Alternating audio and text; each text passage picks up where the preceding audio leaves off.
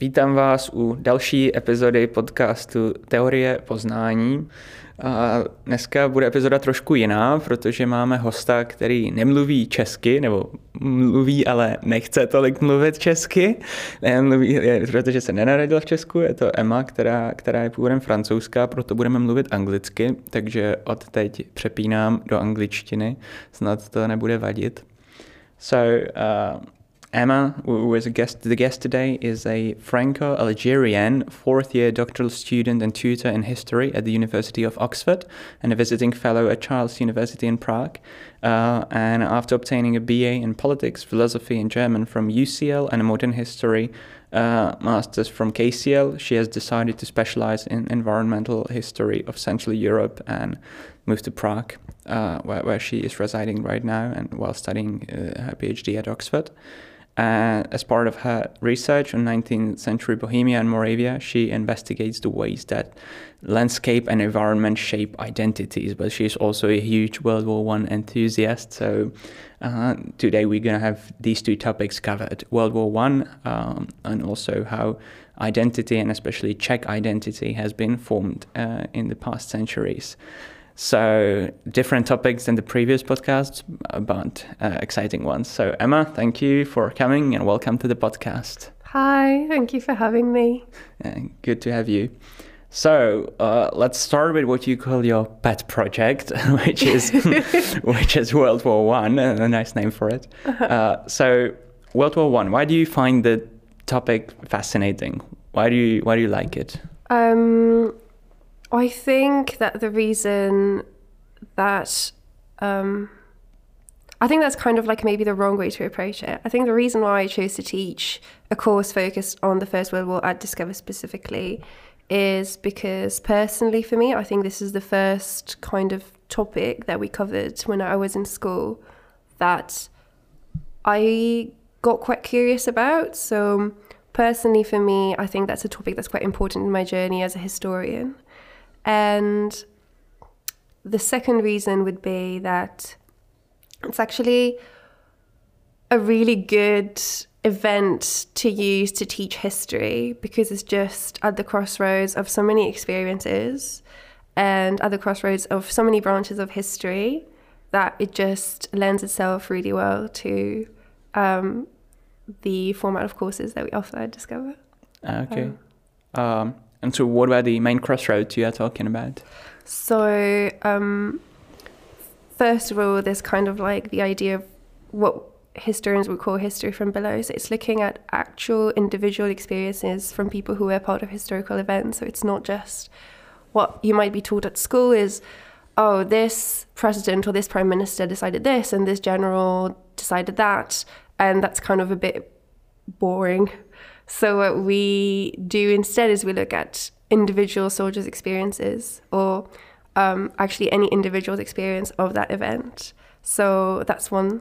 Uh, the other would be the kind of people, the kind of individual that we decide to study, right? So we can look at a British trench soldier, or we can also look at um, a woman on the home front. We can also choose to look at uh, a brown or black soldier, British or um, part of the colonial troops. Um, we can look at military history, which is always a little bit of fun. Um, so yeah, so it's just really diverse. Mm-hmm. Yeah, we're actually going to talk about this a lot about the little individual stories because that's kind of what what I think I'm most interested in today because the high level overview that's what you can read or, or, or, hear anywhere but but the little stories those are quite interesting. And I think a bit more relatable then for the people when you actually read about the day-to-day experience of of, of the people. You realize that they are actual people like like you and uh, it's it's great to, to to have the relation to them afterwards. So that's definitely one of the main topics we're going to discuss. But maybe just to kick it off a bit more high level. Mm-hmm. So, um, why and how did actually World War One start? A little oh general overview. um, well, it kind of it kind of depends. That's one thing that we go over with my mm-hmm. students as well, right? It's kind of like there are different. There are kind of like three layers. It's kind of like yeah there are three tiers, right? There are there is the immediate kind of um, spark like the most immediate cause, right? Which you would we all know is the assassination. Yeah. By the way, Um, don't don't don't hesitate to just repeat it. Um, that's that's fine because maybe some people don't know. Maybe maybe some do. So it's fine if fine if you repeat the information. Okay, uh, great. So then you had, you know, you have the 28th of June, 1914, the um, assassination of uh, Franz Ferdinand, the heir to the Austro-Hungarian throne. So, and that kind of like kickstarts a chain reaction that ends with, you know, um, war declaration in August 1914. So that's kind of like if you look at it from one angle, then you can dig a little bit deeper and be like, why go to war over the one person? Like, sure, you could, but you didn't have to, right? When you look at how complicated it all is and the involvement of so many countries. So then, um, if you look at, if you try to kind of understand why they went to war over this assassination, then you kind of look at um, competition over resources. You look at um, the self perception and the images that all these different countries and leaders wanted to have. And you see kind of more of what is at stake, right? Which is uh, kind of each country's standing on the world scene and how much power they had uh, over each other. So the power balance. And then you have kind of like the third, like uh, the third, the third layer, the third element, which is a bit rogue, which is kind of like, why does anything happen? It's kind of just accidental in a way and that's kind of um, that's something that is worth thinking about i think Okay, well. so do you think there are scenarios in other universes when it didn't happen, where it really was uh, not inevitable for it to happen? um i do wonder you know because i mean probably i mean in the infinite possibilities of universes i think there is one where this this war specifically did not happen yeah Okay. um and definitely many where it did not happen the way that it did Hmm. And what do you think would need to happen, you know, to prevent it? And I mean, maybe both the short-term view or like the little view when obviously the assassination wouldn't have happened, but then, uh, then also when you zoom out, you know, for resource competition and the national clashes there, would what what could have been different? Um, mm. I mean, it de- you would have to go quite far back, I think, to be able to prevent it. Because another root cause for it, right, would be uh, nationalism, which develops already at the end of the 18th century, right, with the French Revolution. So, like, that's a long way to go back to prevent something that happens more than 100 years later.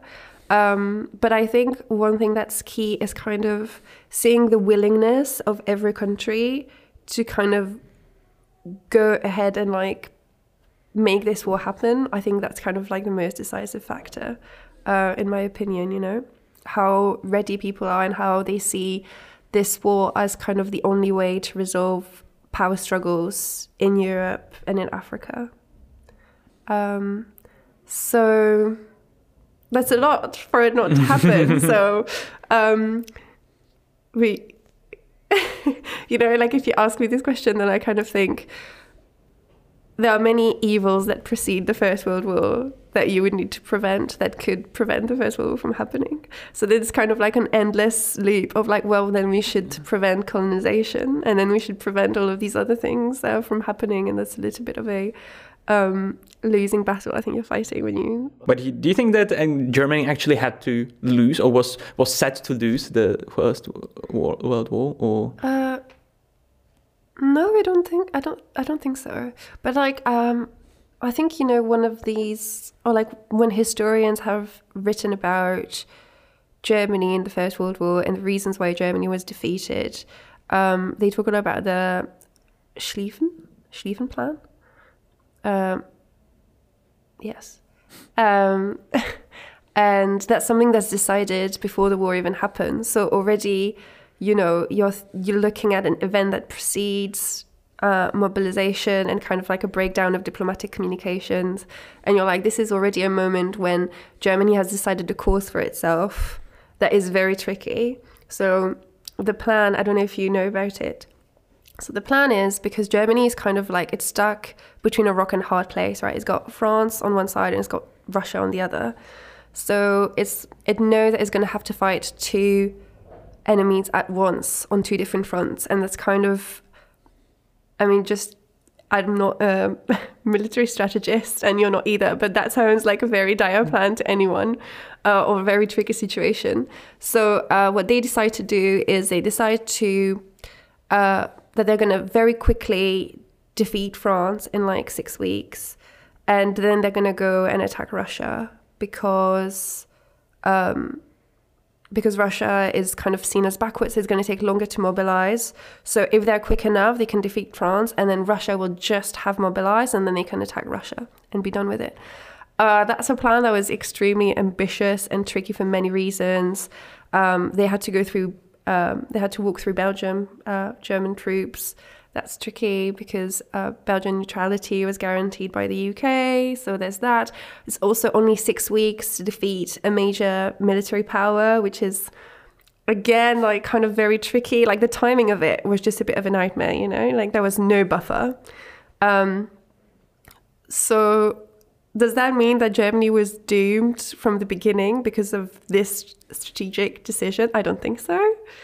But um, yeah, it's kind of interesting when you think about it that already the decision that's made by um, one kind of um, one military figure isn't going to influence the whole thing. So um, I don't know. I don't think it was it mm. was bound to happen. Germany's defeat, but it may it makes sense when you when mm. you look back mm. to it. And why, why did they actually fail to to fulfill the plan and to meet the goals? Um, the main reason why it happened, I think, is because um, is because Britain used the excuse of them being a guarantor of Belgian Brita- uh, Belgian neutrality to enter the war. Um, so Germany is like, we're requesting safe passage through uh, Belgium to attack France, and they're asking uh, Belgian authorities, will you let us pass through? And Belgium says no. Uh, but they decide to go through anyway, knowing that Britain's behind Belgium. And so, um, yeah, so then Britain gets involved.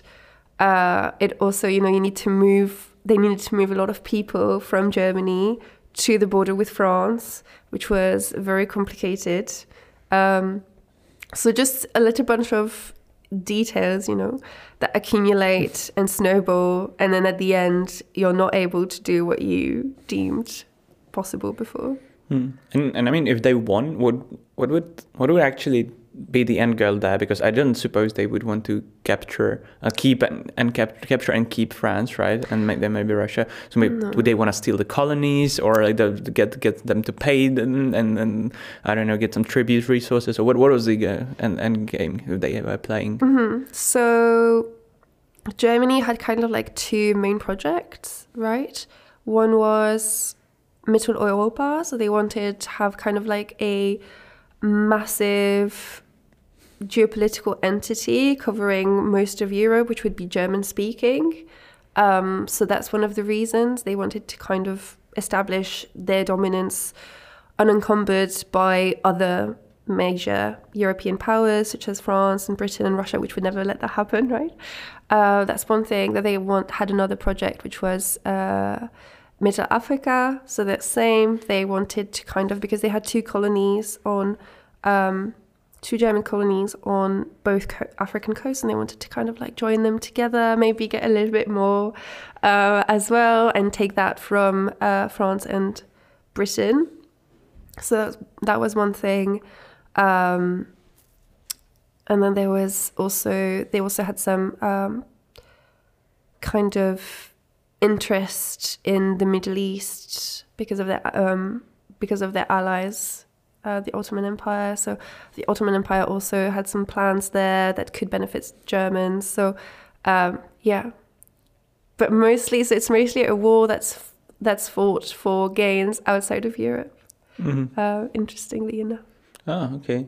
But and primarily in Africa, you say? Uh, yes, I think mm-hmm. uh, primarily in Africa. Most Ooh, European That's super powers. interesting. That that that it was yeah, that that that Africa was the main main goal. I never, I, I didn't I know that. it was one of them, right? Oh, like yeah, yeah, yeah. But the other one would be kind of deciding because you have you have so many emerging powers and like germany is one of the most threatening ones to kind of like Mhm. older powers right because it's it's so um it's industrializing really fast the population is growing really fast so kind of it's it's the moment when we are supposed to decide or pe- leaders back then were supposed to decide who was going to become the next leading power Mm. in europe um, and so they come to head and they decide to fight over it and have a war to kind of see who emerges victorious. and did they have any any idea about what the U.S. would do at that time, or were they just not considering them at all?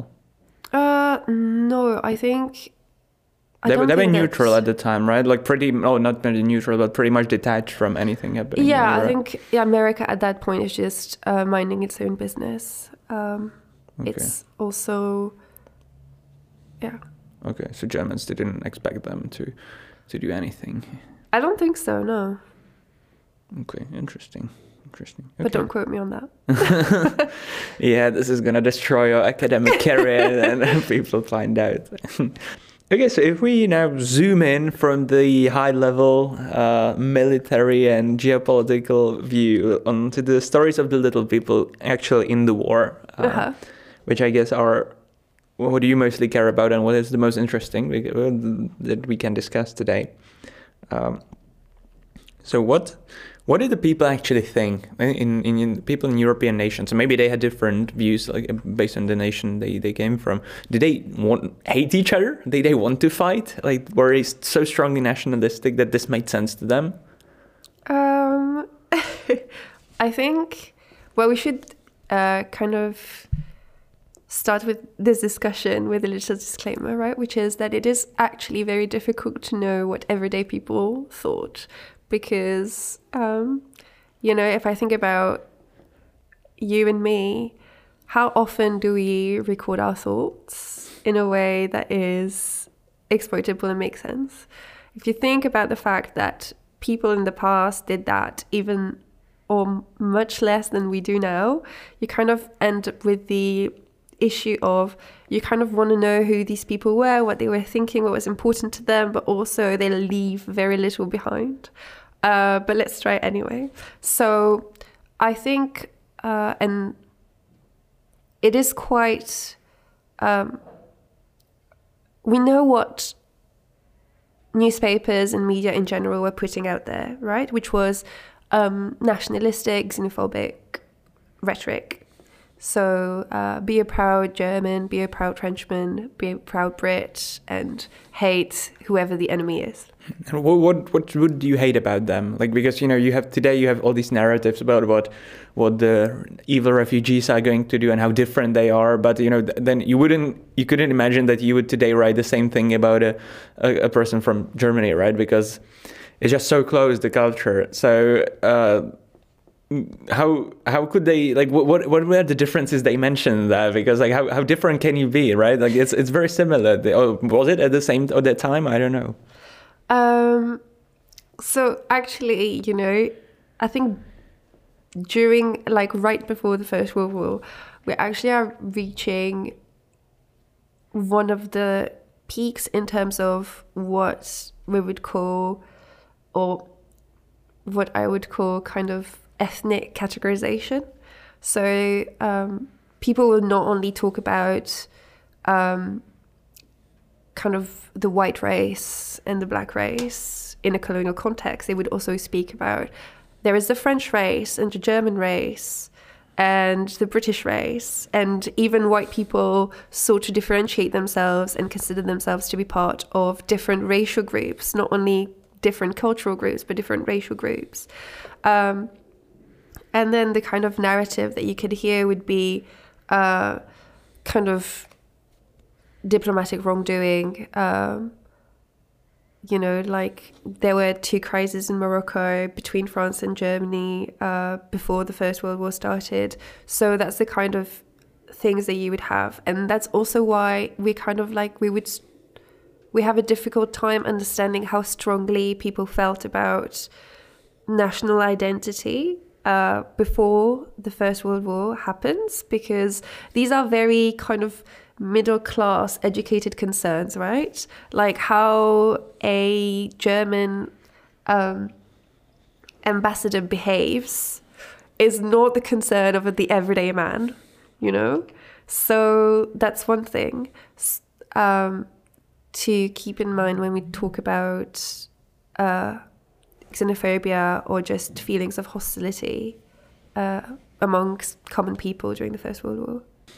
Okay, so basically, so so basically, you are saying that people saw each other as different race, which meant that like they, they could be, they saw other nationalities as basically alienated from from from what they are. That's super. That's super interesting. Yeah, absolutely. It's, I, I, guess today in you cannot imagine seeing you know someone from someone from even even someone very close from Poland or maybe, maybe Germany, French as as a different race. That's that's such an abstract uh, uh image. That's such an abstract idea. Yeah. And they're creating, you know, science to back this up as well. They're having all kinds of studies. Like one of the famous ones, I think that most people are familiar with, is like um, measuring, you know, um, skull diameters. Okay, so so so they were so they were saying that they are different even physiologically. Yeah, absolutely. Okay. So oh, physically okay. as well. So like how tall people are, how big their heads are, the ratio that their different limbs are to their torso or to the rest of them.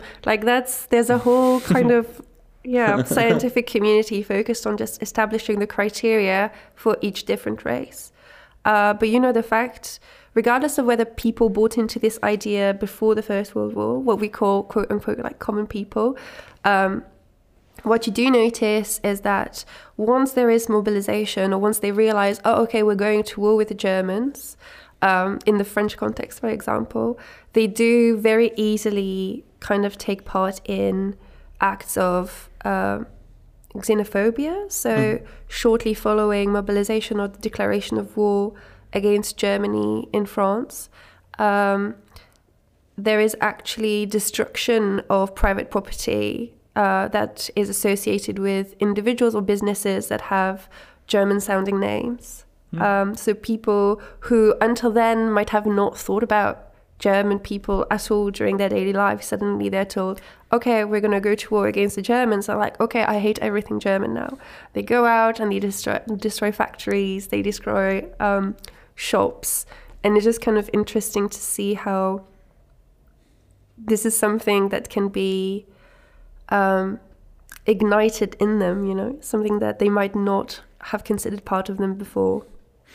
Well, I feel like you see that today pretty much mm-hmm. as well. I, I, I'm always quite now not anymore, I guess, but in the past few years, I've been quite surprised how easy it is for people to start hating someone for something that you wouldn't have thought just a couple of months before, mm-hmm. or or maybe yeah, it's it's it's quite crazy. But I guess it's just part of part of human nature. Um, so people, when we go, come back to the question, to the initial question, so did people want to fight? Were they ready to fight? Were they just you know standing in front of the uh, rec- recruitment offices and you know eager to become conscripts, or that were, were they annoyed that they would be recruited and they didn't feel like that? Mm-hmm. Well, so it depends who who people. Yeah, who was actually recruited? That's who people are exactly. So if you look at, it also depends on what country you're looking at because systems would be different, right? So for example, um, in in France, you had a kind of a reserve based system. So every young man from between the age of 21 to 23 was asked to serve in the military and receive military training. And once that would, what that was done, they would become uh, reservists. So they would be part of the army, but they would have kind of a normal civilian life. But at any time, they could be asked to uh, join the ranks and go fight somewhere. So that's the French system. And so in 1914, you have mass mobilization, uh, usually in age groups. So first they ask the younger men to come and join the army, and then as they need more men, they ask kind of like older and older reservists um, to to join. If you look at the UK, where this system was not really, it didn't really work. There was a lot of pushback, so it was very different. So in the in the British system, it was kind of, um, I think until 1916, it was uh, professional professional uh, soldiers and um, volunteers, and then conscription comes into play in 1916, and then they're asking every every unmarried man and every childless widower between I think the ages of 18 and 41 they give them three options, which is basically enlist, enlist, or enlist. Uh, they're like, you can enlist now, um, you can, or you can um, not do anything, and by default, we'll consider you enlisted, um, which is great, mm-hmm. great for the British Army. Um, but if you look at the British case, of the 5 million people that joined the military, the 5 million men, uh, that joined the military during the First World War, about half of these were volunteers. So I think that's oh, that's a lot. Yes. So that's about like yeah, around 2.6 million uh, British men were volunteers. So they willingly chose to go up and fight. Um, which doesn't mean that necessarily that they did fight or fought in the trenches. I mean, it must have had pretty big economic benefits for them, no? Like at, at least for the poor ones to to have some stable income, maybe food food available in the army and so on. Um, maybe maybe they did think that actually. I, all I know is that if they were hoping that the army would feed them, they must have been direly disappointed. Um, but yes, there were definitely benefits to to enrolling. Um, there was some of them did it out of a patriotic sense of duty. Uh, some of them did it because um, they had aspirations to glory. Some others did it because of economic benefits. Others did it because of social mobility. Um, so there are as many, you know, as many reasons as there were people, almost. And could do you know whether people could actually pay not to get recruited, just buy themselves out of it? Uh, yes. Yeah, you could be a you could be a kind of um, a richer a rich a richer man or the son of a richer man and kind of get away with some kind of position which um, or not end up in the army or at the very least end up in a position that would be kind of risk risk or less risky than most people. But you would need to pay for it.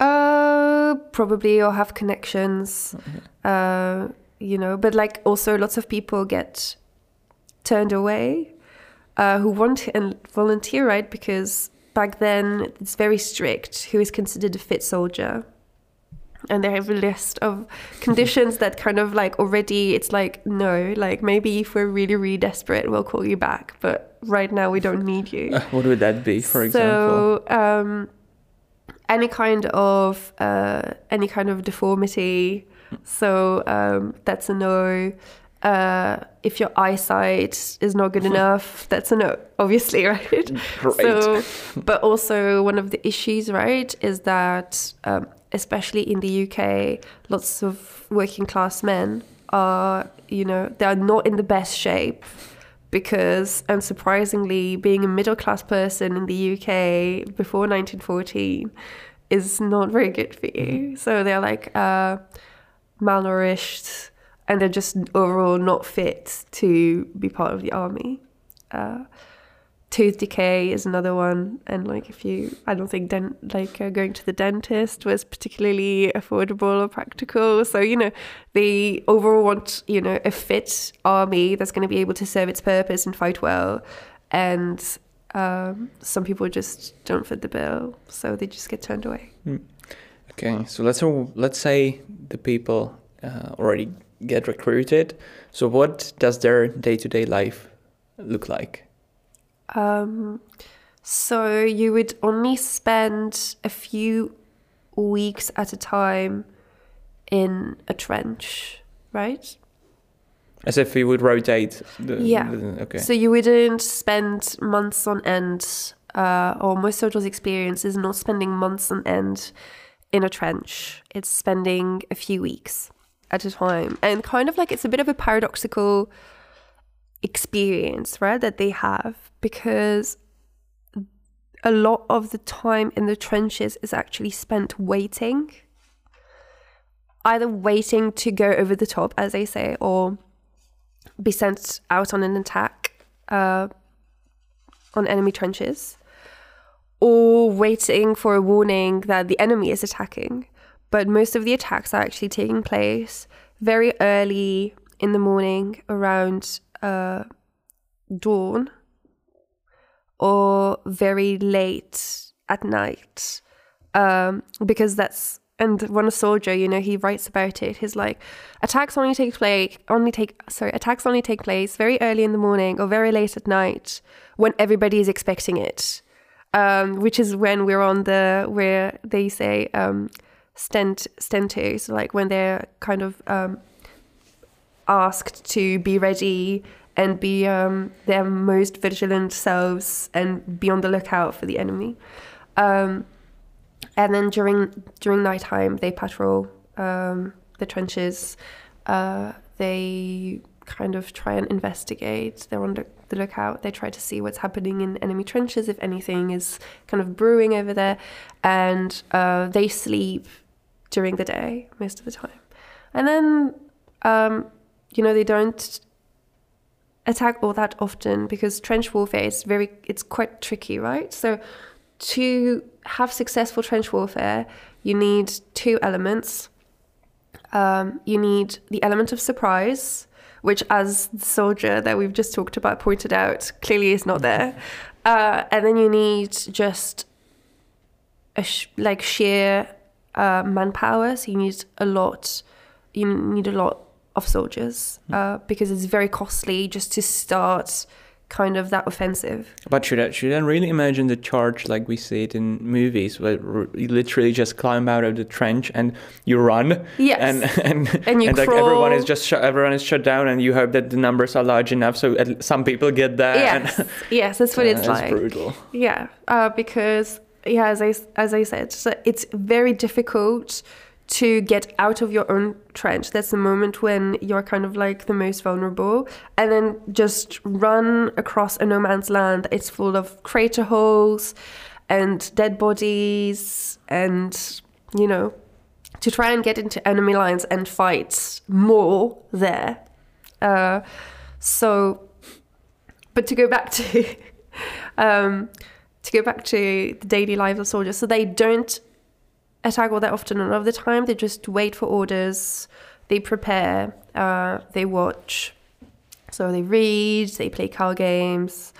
Uh, they write letters to their families, um, and they are just constantly afraid as well because all around them there's just bombing, shelling going on all the time, and they write about it. They're like, when we say shelling all the time, we don't mean every 15 minutes there's a bomb going on. I mean, no, we, we mean detonations almost all the time, all around you. So it's kind of this weird, you know, they're this kind of this in limbo between waiting but also being very much in the war zone. Okay, so at every single moment you you know you can get hit by by a shell. I mean, yes. I mean, you can hear them. Some detonations come from far away, right? Oh, okay, okay. Um, and some detonations are closer. The point is, there is shelling going on all the time. Uh, yeah, and there's you know just life in the trenches in general is, it's not. I mean, as you can imagine, it's just not great. There's um, there's disease. It's dirty. It's muddy. It's wet. One of the main issues actually in uh, the trenches are diseases. So what kind of diseases? so there is something called trench fever, which is due to kind of body lice that soldiers have. There are rats, a lot of them, that feed on rations. Uh, they also feed on dead bodies. Um, it's really wet, so you can also get trench foot, uh, which is I mean, you don't need to know the details, but it's it's quite bad. if you want to know the details, then you can Google it. But um, it's very basically it's extremely demanding on your body to be in a trench because it's it's dirty, it's wet, and it's not the conditions the human body was meant to you know um, thrive in. Yeah. And what, what were the relationships between the soldiers? Did, were they getting along, or if, was there like a sense of brotherhood, or were they just taking advantage of each other, to, you know, to get more rations, and you know, were they bullying each other? What I, I feel like what was the you know social vibe in in the trench? um, overall, the sense that I get from it, uh, based on what I've been able to mm. read, it seems you know it's quite a uh, it's quite a friendly atmosphere um, actually, and soldiers have a lot of empathy for one another. Um, I mean, part one of these reasons, right, is like um, necessity because they're in such close proximity, and there really is, isn't anybody else that they can interact with.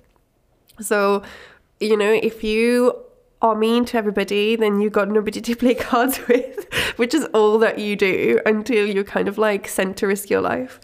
Um, so, I mean, that's a bit of an exaggeration, but you know my, you know what I mean.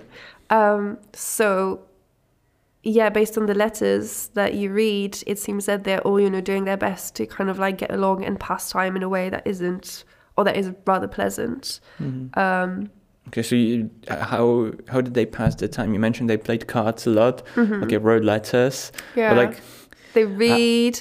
Uh, I mean, they have chores to do, right? So there's like some better ones and some uh, worse ones. Did they have alcohol? Yes, they they did. Uh, actually, if you look at what happens, is um, at least for for British soldiers, right? First thing that they get is actually rum. So they wake up, they get ready. There is like the stand-to, which is like they um, they prepare in case uh, enemies decide to attack, and then they have rum. And then there's breakfast and they wait, they do some chores. Maybe it's like they're really unlucky, it's cleaning the toilet or burying someone. Um, if they're a bit more lucky, then maybe it's just checking your uh, fellow soldiers' feet for trench foot. um, and then they eat whatever they're given. Mm. They wait, they sleep. Then they have more food what was the food? What did they eat?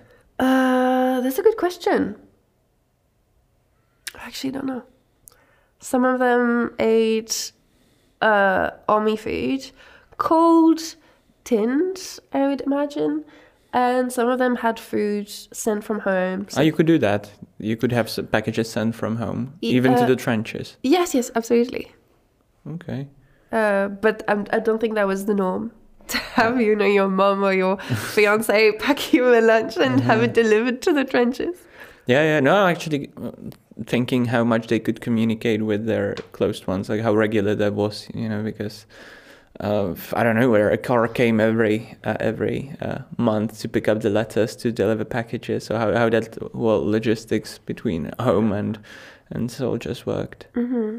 I mean, there are several things here, right? The first is um, you can write as many letters as you'd like, but then you do need somebody to come and deliver them.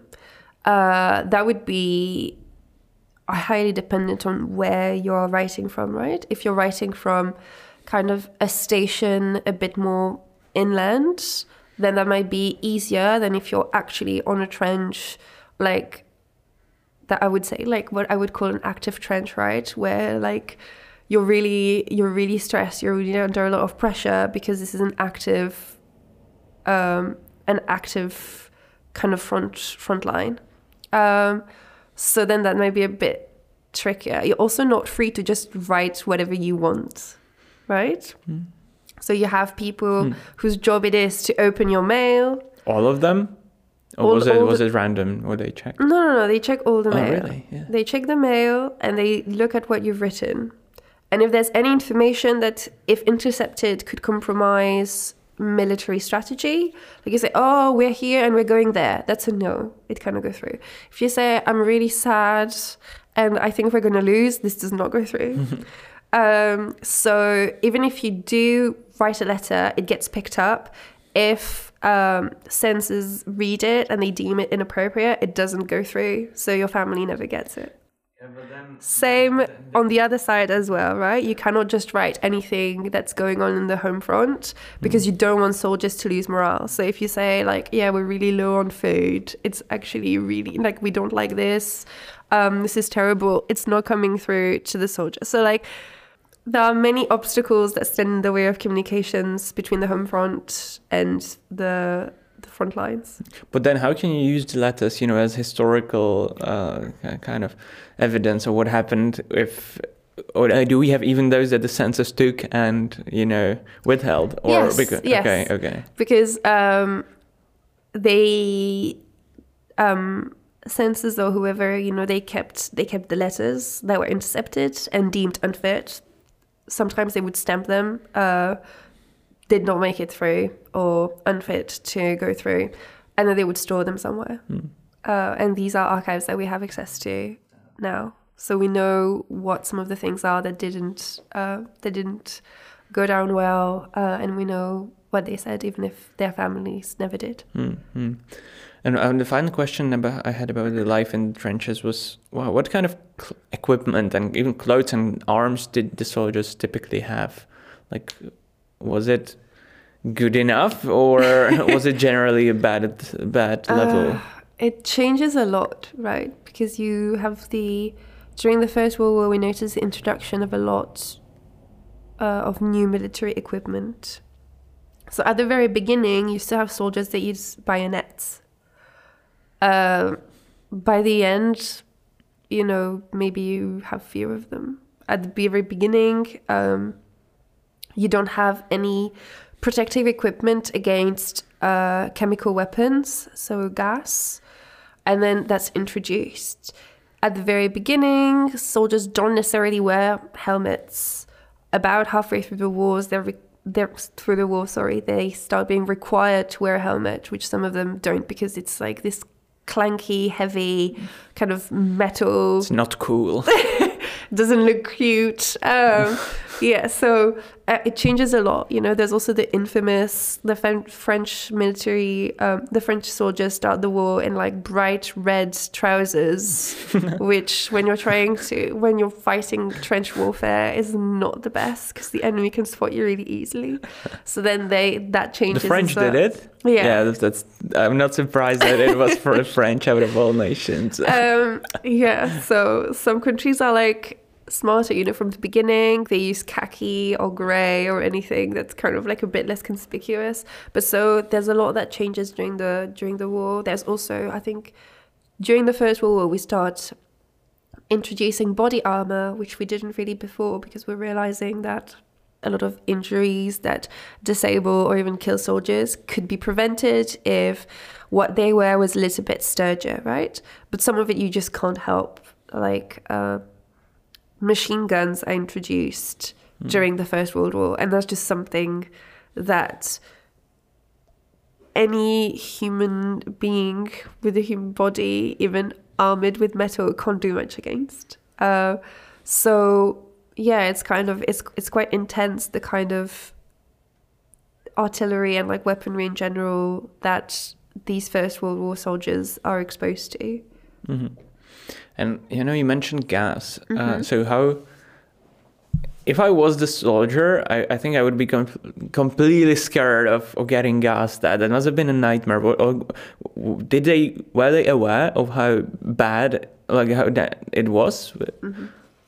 Yeah, so actually, you know, like gas is not very lethal. Like I think 1% of deaths during the First World War is due to due to gas. So actually the main point of using gas in trench warfare during the First World War is the fear factor. That's also why actually it's banned in the 20s, I think because it's it's psychological warfare. Uh, it's just it's incredibly painful uh, to be on the receiving end of a gas attack. Uh, and at the beginning, you know, it's also these are brand new. So at the beginning, you don't really know what the gas is going to do to you. Um, and it's kind of like trial and error.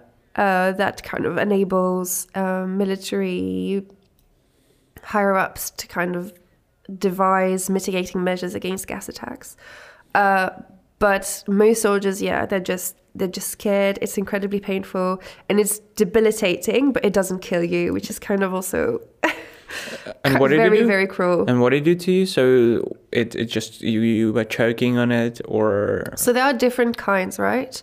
So you have chlorine, you have phosgene, I think, you have mustard gas, and depending on the gas that is used, is going to have different different a different effect, right? So some of these um, some of these gases, the effects are immediate. Some of these gases have effects that, or you only see the kind of consequences up to 48 hours after they've been used. Some of the effects last 30 minutes, others are lifelong impediments. Um, some of them burn, some of them suffocate you. So it's also, you know, um, yeah, it's a it's a lot. So mostly when you use gas, you use it for the fear factor, and also because you know it's a it's trench warfare. Trench warfare is stressful, it's exhausting, it's boring. So basically, it's kind of it becomes a war where it's not only about military strategy because there is little that you can do right in a trench situation where as we've said you need the element of surprise and just a lot of bodies um, it's all about psychology and morale and who's going to be worn down and that's why people argue Germany lost in the end is because it was worn down both in terms of resources but also in terms of morale. That people just didn't see the point in it anymore. It was exhausting, uh, and they were like, "What is? Why are we doing this again?" uh, yeah. Mm-hmm. Makes sense. Um, and yeah, th- this was actually the question I had as the next one. You know, how did the people actually feel during the fight? Whether they they felt like this was completely pointless and that they didn't want to they didn't want to be there. You know, because I I know one one one thing is to conscribe and you know be patriotic. Well, then when you are in the actual warfare, you know that I, I guess that's a whole different experience. And I I, I read some studies. Um, uh, I think it was from the U.S. Army about how how a massive percentage of, of people actually didn't were not shooting and in the em- enemies they were just shooting in the air because they didn't want to kill people right they were just they they, they didn't they, they didn't want to do that. Uh, actually then US army mm, saw this as a massive problem in later wars and like with each war they were improving this through training and then uh, got to got to like 95% or even more in the in the wars today. So Wow. yeah yeah yeah. But even in Vietnam it was it was not more than like s- 70 60 70 percent I think even less. Uh, but yeah did, so did like, how did people people feel about you know killing killing random guys from another country and then just being frozen in the trench and you know weren't they asking what do we do this for Yeah, they did. They did. So eventually, even if you're incredibly patriotic, uh, your patriotism kind of like peters out after a few months fighting in the First World War. Um, and so you have mutinies, right? You have soldiers that kind of rebel and are like, well, I don't, I don't see the point. I don't want to do it. Like we've, I've gone over, um, you know, I've gone over the top like many times, and every time it doesn't work. We just end up having to retreat, and it's only for a few meters. And what's the point of it anyway? Um, and so there are two kind of main ways that that is dealt with. The first is kind of uh, is just a threat of violence. So if you take part in a mutiny, you are shot. You're you're shot by your uh, fellow soldiers um, because there just is no room, right, for. Uh, there is yeah, there just you cannot threaten the way that the army is organized when the situation is already so difficult, right? So you have to be very harsh and react very quickly when there is kind of the when you can feel that uh, dissent is brewing. So a lot of these men are, are shot uh, if they decide that they want to rebel and they don't want to fight. And then the other the other thing that you do is you kind of which is whether or not it was successful is a bit difficult to say, but you kind of peer pressure them, right? And you say, "Are you going to be a coward and not fight?" Yeah, that's my n- nice macho culture. Love it. I mean, masculinity plays a a massive role in war in general, and the First World War is not is no exception. Um, so the way that men are viewed, the way the, that men are expected to behave, what masculinity means, what values it represents, how it should be, or they how they should be upheld. There is an entire you know narrative that's going on about that between 1914 and 1918, before that and beyond as well. Mm-hmm. Mm-hmm. Um, okay, and what what was the mental state of the soldiers, know, both during the war and after the war? Uh, how, you know, were slowly, you know, falling into into madness, and like how how many of them managed to recover from it after the war ended? So I'm not sure that we have exact numbers on that. I certainly don't have them, but uh, so we've covered boredom We've covered fear. We've just covered resentment at being asked to fight a war that eventually you realize is not really yours and you don't really have a stake in um, necessarily. And then there is what is coined in 1915 shell shock, right? Which now we call PTSD, post traumatic stress disorder. Um, and that affects quite a lot of people. And actually, that's what makes me say that soldiers had a lot of empathy towards each other because so they live in this like hyper masculine um, context, right? Where they're told like cowardice is bad. You're a man that should be patriotic, and you're a man that should be strong and aggressive and assertive and kill another fellow human being. Uh, but they're like, they see how some of their fellow countrymen or even other people that are fighting on their side, how their mental state, how their psychology is deeply affected by the war, and how some of them just go limp when they hear shell shock up, when they hear shelling. Some of them just uh, fall to the ground. Some of them have terrible stomach cramps. They can't move. And that's not just kind of infantrymen, right? That's also commanding officers. So, mo- like, most of people who fight in the war actually end up being shell shocked, which is why doctors actually end up making a distinction between two kinds of shell shock uh, shell shock wound, they call, and shell shock, shell shock, wow, shell shock sick. So at the beginning, they think, okay, what could be this like weird condition that seems to be affecting our soldiers?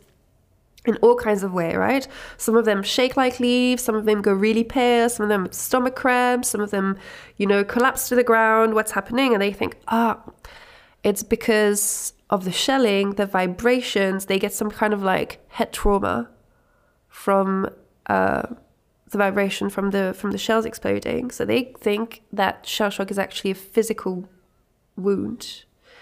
And then they realize that some people are shell shocked that have never been exposed to shelling. Uh, and so these people are shell shock sick. Um, and when you have um, shell shock or PTSD, you're not really fit to fight, depending on how severe it is. So, actually, some of these people are sent to rehabilitation centers. The issue is um, our understanding of psychology back then was not the best. So, the kind of therapies that we have available are some of them are decent. So, there's a beginning of kind of like, I don't know the technical term for it, but you know, therapy when you just like, you just have a chat with somebody uh, to kind of talk about what happened, maybe, or talk about something else. I whatever helps. And then you also have occupational therapy, so kind of like um, f- filmmaking, uh, painting, drawing, these kind of things. So that's kind of like a good side. And then the bad side is kind of uh, what you see in horror films like electroshock therapy and hydrotherapies, like really cold or really hot baths, um, that kind of stuff. And that's like unsurprisingly 80% ineffective.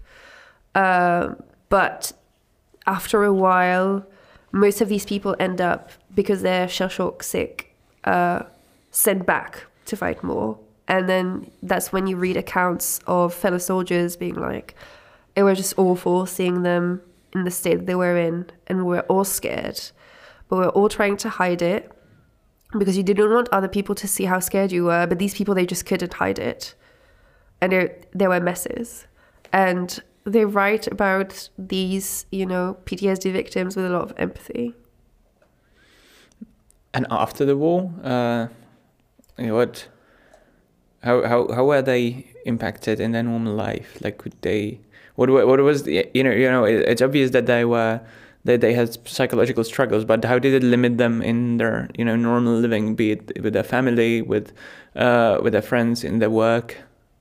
So um, I mean, I think so. If you look at PTSD or shell shock in particular, that would kind of very much like today. If you have a strong trauma, uh, related to kind of war uh, that can seriously hinder your ability to reintegrate into society. Some of these people do not manage to reintegrate into society. Some of these people uh, kill themselves, uh, go out of work, end up homeless, or, you know, with uh, issues related to addiction. Some of them barely hang on, you know, but there is no therapy to speak of uh, that's widely available. So, you know, it's kind of like either you hope that it goes away or you learn to deal with it, but it doesn't really go away. Um, that's so that's one thing. Uh, but another thing is, you know, a lot of people also are their bodies are not the same after after the war, right? So shell shock is one thing. The other thing is all the people that end up um, amputees or just generally mutilated because of their experience of going through the war. And that can mean have missing one arm, missing both legs, or that can also mean having a face that doesn't look human anymore because of the uh, because of the kind of injuries that you sustained, either at the uh, at the end of a at the end of a gun or at the end of a uh, of a bomb. And for these people, it's incredibly difficult because you, after the end of the war, people are keen to forget because it was so horrifying. And having a face that is con- a constant mm. reminder of what happened is not tolerated very well by society in general. So, uh, for these people, they kind of carry the double burden of reminding people of something that they would like to forget and also not looking like they should, which ostracizes them even more. So uh, yeah, the life of the lives of soldiers after the First World War is very difficult. Mm-hmm. You know, let, let's now jump into um, the second topic that we have here, but that's also related to, to, to, the First World War. But that is what you you yourself, I guess, uh, like exploring the most, and those are the uh, feminist and you know colonial, post-colonial all colonial lenses of how, how to look at war. So the fates of the people who we don't talk about at all, or basically at all. So the people from from the colonies who were participating in the war as well and in the war as well, and but women who were not participating directly so much, I guess, but were still pretty much involved during and after. So what are the fates of those people? So let's start with the people in the colonies, maybe. Mm-hmm. That's a nice question. so um, most of the when I talk when I've um, spoken about soldiers up until now, um, and unless otherwise specified, I meant kind of a white European soldier. Um, when you look at the experiences of colonial soldiers, that already is different from the moment that they decide to enroll, right?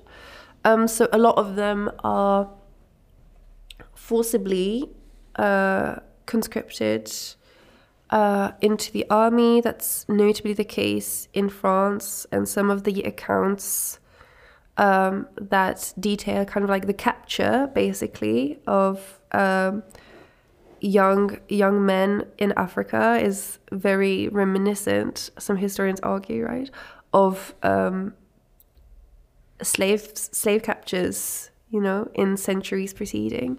So these, at the very beginning, they're asked, you know, would you like to fight? And some of them say, some of them are keen to do it again for a variety of reasons, right? Some of them see um, uh, glory. Some of them feel patriotic.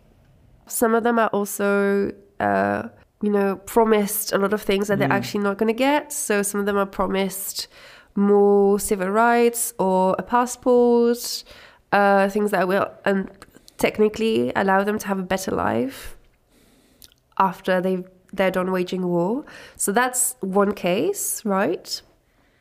Uh, and then you have people who are kind of like forcibly recruited and actually, you know, taken away from their homeland and end up on a front somewhere fighting for colonial powers uh, that have colonized them before. So already that is different from the Europe, like what European soldiers experience. And then also the task that they're given and where they're sent, all of that is different. And all of that is colored by uh, kind of European leadership's very racist and sometimes outlandish views.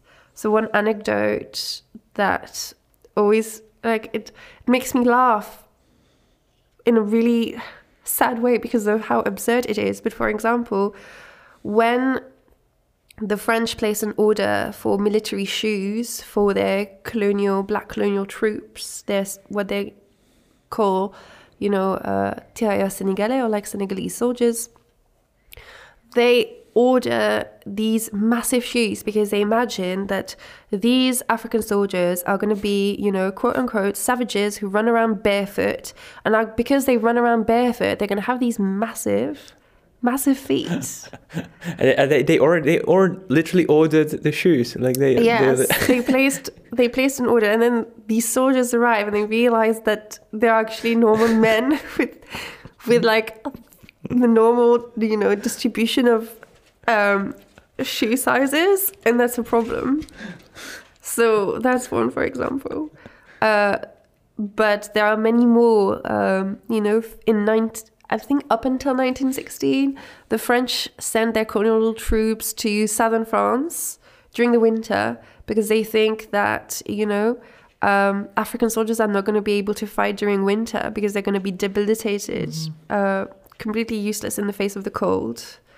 Uh, so that's kind of a positive. um,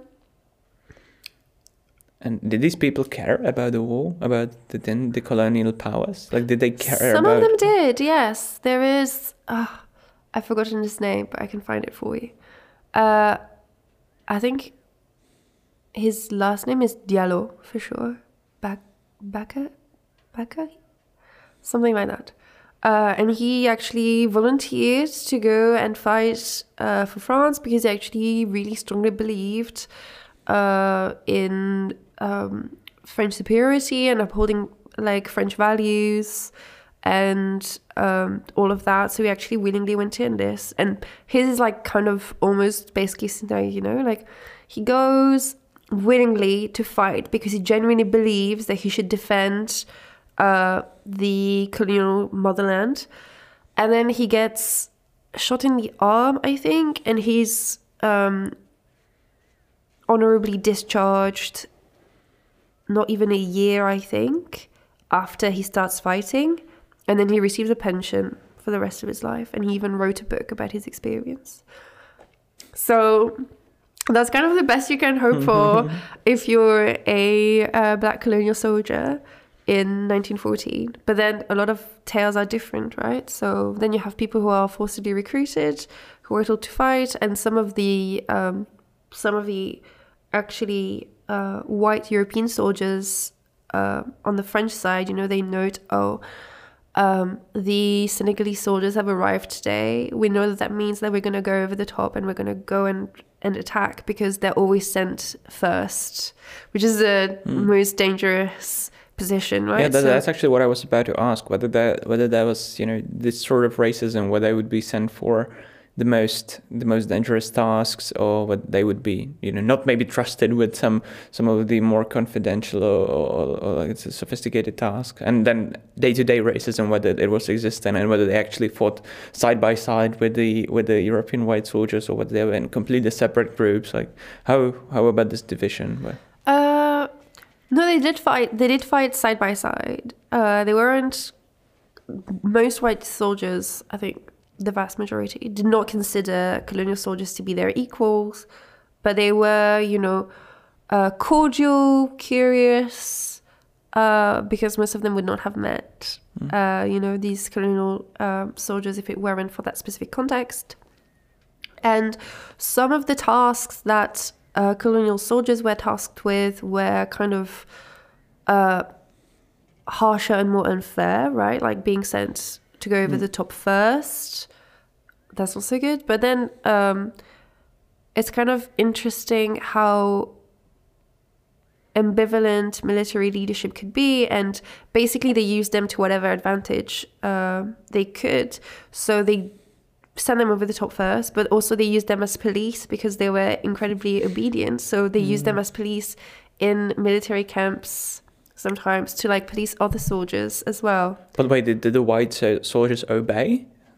uh, apparently yes because they they did use you know these uh, colonial troops to maintain order around camp so yeah, that's super interesting. That's Yeah, super it's- interesting. Uh, yeah, but I, I- can still imagine that it must have been quite a shock for the colonial soldiers because I know you say they dis- at least the French discharged them for winter in, in the beginning. I don't know whether later as well, but still, I I guess if you come from Senegal or from from from Congo, from from similar countries, and you come to to fight in a trench in near near, near Bel- Belgian borders, uh, and then it gets muddy, it gets wet, and like it's it's cold, and you. It must have been like completely out, out of this world experience for these people. Yeah, absolutely. I mean, most of them have never set foot on European soil, right? It's their first time, and all that they see is um, kind of military settings. So they're at camp, they're stationed somewhere, uh, they're in the trenches. So yeah, it's it's very it's very different from um, from what they're used to. And do you know whether this experience influenced their pro or anti-colonial sentiment once they came home after the war? Uh, not not on a not on a general, uh, not in any general sense. No. So I've read some accounts of some soldiers that um, still wrote in defense of um, co- colonial powers that they belong to, and some that um, it turns out became you know um, very anti like anti colonization. Um, so it goes, it's very individual, and I'm not quite equipped to name a trend one way or another. Then what about what about the women then? Uh, what about the women and the the the wives, uh, the mothers and daughters of the soldiers? How did what did they do actually when your when your man leaves? And I guess those were um, at the time mostly stay at home women, right? Like there- there- there- not so many women worked at that time, um, so that must have been quite a change. Well, it's, you know, it also depends on what kind of woman you're asking about. Um, so women were already in employment before, if we look at Britain um, here, were already in employment before the war started, and mostly in um, kind of more um, unofficial work that they could uh, do from home, uh, like fixing clothes and the like, but also in actual in actual factories, in shops, uh, teaching. Lots of female teachers.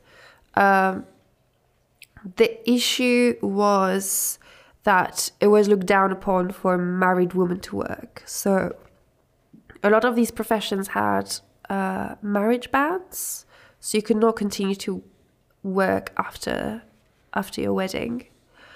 Um, in some cases, you know, some employers, even from the moment you're engaged, would be would say that you can no longer work for them.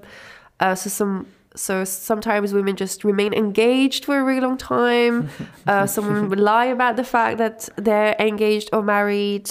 So that's one thing, right? So what, what, what was the reasoning behind this norm?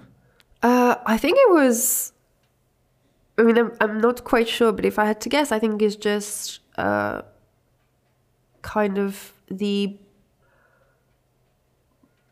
patriarchal bourgeois values of the time, right? That the man should be able to provide, uh, that a woman belongs at home, uh, and that it was understandable in some cases for uh, an unmarried young woman to work, but a married woman should just focus on uh, should just be focused on family. Uh, and also, you know, these ideals were very much class dependent, right? Because that implies that you marry somebody who is rich enough to provide not only for themselves, but also for you and your children. And that is just unrealistic for a lot of working class people at the time. That's why they're engaged in some kind of income generating work, whether outside or within the home. Uh, yeah. Um, so, what did the day-to-day life of women look like? Uh, and I know you differentiate by social class, yeah. especially, but during the war. So, did they did they start start working, you know, officially, or like did they need to provide for the family, or what, what was the were the governments just paying them some, you know, some some sort of subsidies to to take care of them while the men are gone, or what mm-hmm. did they do? Did they support the war in some way, you know, manufacturing you know, arms, or yeah? Mm-hmm. So so we've talked about what women were doing before the war. If we look at what women were doing after the war, um, some of them decide to join the war effort, right, in um, in a very direct way. So either by becoming uh, nurses or by becoming paramilitary uh, workers. So that could be, uh, depending on the training that they have and the opportunities they're given, kind of uh, driving cars that are taking that are taking equipment to and from the front lines.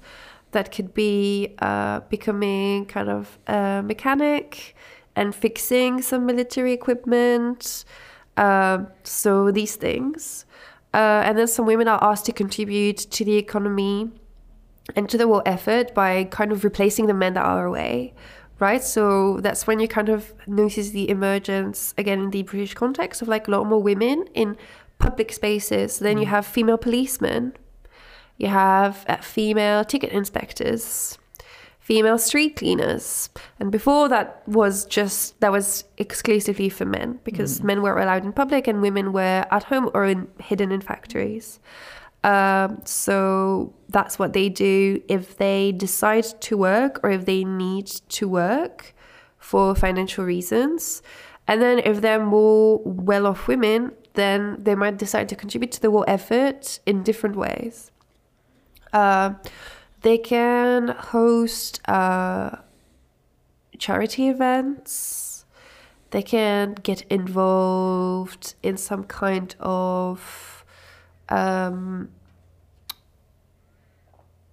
social movement like uh, you know helping other women's by uh, helping other women by kind of um, helping create more nurseries they can reconvert their home in rehabilitation private rehabilitation centers so women do get involved i mean again this would be like white european women um, they do get involved in a variety of ways based on their personal beliefs and their kind of socioeconomic background. Mm-hmm. mm-hmm. And did how how did they handle the men once they come back? Oh, once you know, once they came back, that must have been quite a shock with with all the PTSD, with all that uh, with all the shock they've endured. Uh, so, what? How did the families function after that? I actually have not read that many accounts of, um, you know, experiences after the war, either from from women or from soldiers who return mm. home. So yeah, I don't have direct knowledge from these people, but um, the trend definitely was uh, that gender roles, which up until then had been more or less clear cut and straightforward, had really been uh, turned on their heads, right? Because, you know, ideas of masculinity and femininity had been um, challenged and redefined in different in different contexts, right? And um, like depending on whether you were at home or you were uh, on the front. So um, they're definitely, you know, at least on the part of of government, and here I'm thinking specifically of the British government. You know, there was a lot of concern about whether women had become too masculine and men had become too feminine. Uh, one of the one of the hypotheses that they had actually for shell shock at the very beginning, actually, I'm not sure it was only at the very beginning, uh, was that actually shell shock was due to the fact that soldiers in the trenches were just asked to be very passive. And passivity is not a quality that's associated with masculinity, it's a quality that's associated with femininity. And actually, by having these men sit around and play cards and be passive in trenches all day, you were uh, basically traumatizing their masculinity, and that resulted in shell shock. Nice. I wish I was kidding. Nice. So you know you have this like hyper militarized definition of masculinity um, and then you have these these women who are kind of like feeling a little bit more empowered. Hmm. they're having a taste of like what it's like to be visible in public. Uh, they're also having a taste of like responsibility right? They're getting money they're getting paid. Some of them even uh, go on strike. I think it's in 1918 I don't remember who exactly, but a group of women went on strike because they realized they were not paid the same mm. as the male worker doing the exact same job. Um, and they were like, you know, same work, same pay. We want the same pay. So they went on strike for a little bit. And I think eventually they got a raise. They didn't get equal pay, but they got a raise. So, um, and so when you put these groups back together, the fear is, right, that you have effeminate men who are also weaker, some of them, right, because they're traumatized, because they're dis- now dis- like have physical disabilities, and women who are like overly independent and maybe also let's say like promiscuous sometimes that's also a real concern. So there is a bit of a backlash in the UK after 1980, where it's like, okay, now all the women go back home, all the men go back to work, and everybody can be happy like we like we were in 1913. Pretend that none of this happened, and you know, women be good women and men be good men, and please have lots of children because we lost a lot of men during the First World War. Um, that's kind of what what happens. Um, what happens afterwards. So I'm not sure whether they're actually whether this fear was uh, justified, but there definitely were some women that had had a taste of financial independence and wanted more of it, and also wanted more political, uh, political and economic rights. And then uh, there were some men that just were unable to live up to uh, definitions of masculinity. Uh, for a variety of reasons because of what they'd gone through during the First World War. Mm-hmm. Why do you think it is important to study the story of these, you know, marginalized or little little groups, or maybe little stories that didn't define the course of the war? You mean why do I think it's important mm-hmm. to study yeah, the story because, of individuals? Yeah, yeah, and especially the individuals, you know, that were actually not maybe taking part in the war, you know, in the trenches, right? And or individuals that that, that, that were not not the majority group, right? Which were, for example, these colonial soldiers, mm-hmm. um, or, or, the, or the women, right? Which were not like directly involved there most of the time. Sometimes they were, so they're not the minority there. Why do you think you know it's important to voice these these stories, but even the individual ones actually of the soldiers? Mm-hmm. Well, I think part of the reason why um, I like to teach my students about it is because it's really uh, horizon broadening for them, but also teaches them to think about history in new ways, right? Because the kind of sources or like primary sources like texts or photographs or uh, letters, postcards, etc., diaries that we have available for white European soldiers are not going to be available for white European women or for um, colonial soldiers. So it kind of get it it get them it gets them sorry to think about history as a as a as a man-made kind of uh, phenomenon, right? So history is not just it's not purely factual and it's not just the true version of what happened. It's kind of what we could reconstruct based on our interests and what was available to us. And I think that's really important that most people, especially most young people, understand this because it helps them also identify uh, power imbalances and power relations in society today. If you start thinking about why you can read a love letter between um, Vera Brittain and Roland Leighton, maybe it will prompt you to ask yourself, why can't I read, you know, a love letter between an Indian soldier and his wife? What's what's happened there? Uh, and it really prompts everyone, really, and me as well, right, to think more deeply about the the whole system in which we are writing history and in which history was made before the entire context. So I think it's really enriching in that way. Not only because I think it's, I mean, I'm as somebody who is a historian, I just I, I love learning about the past. I find it fascinating, and the more I can learn, the happier I am. But also, I think it teaches very important uh, critical thinking skills, um, mm-hmm. for mm-hmm. sure. Mm-hmm. So when when we look back at the at the First World War, what what do you think we should take away from it? What what do you take away from it when you when you you know look at look back at it?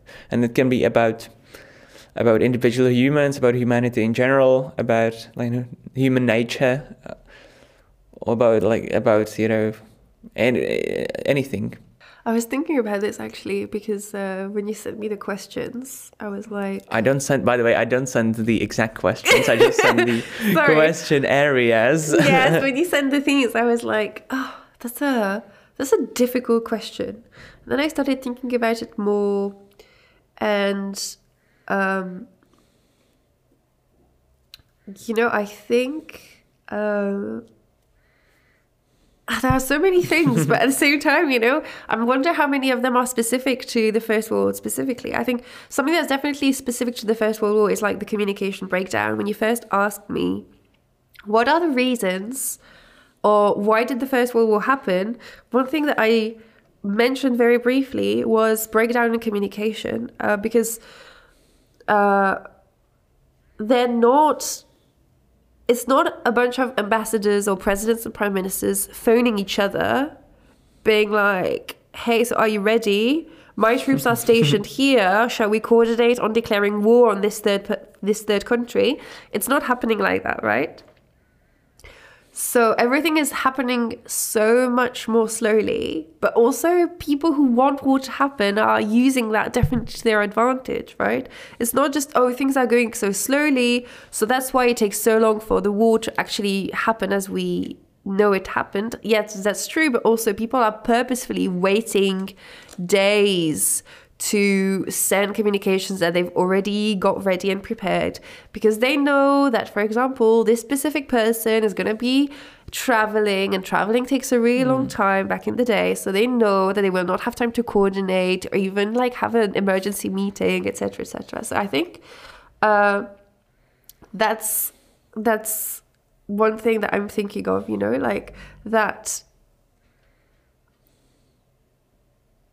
breakdown in communications and also exploit like the people who are willing to exploit these weaknesses in the system to serve their own interest or their versions of the truth and what is right. I think that's quite important to understand. And you know, one one question that I've um, I know you are thinking about this one, but I've been thinking about it for quite a long time, and that is not exclusive to the First World War and that is that you know in general there's a big pattern that all the crises we go through as humans and as humanity are always really harmful in the short term, and of course they are. Uh, and you know the here probably in, even in the long term for you know for the soldiers who came out of the shock that, that lasted until until they died.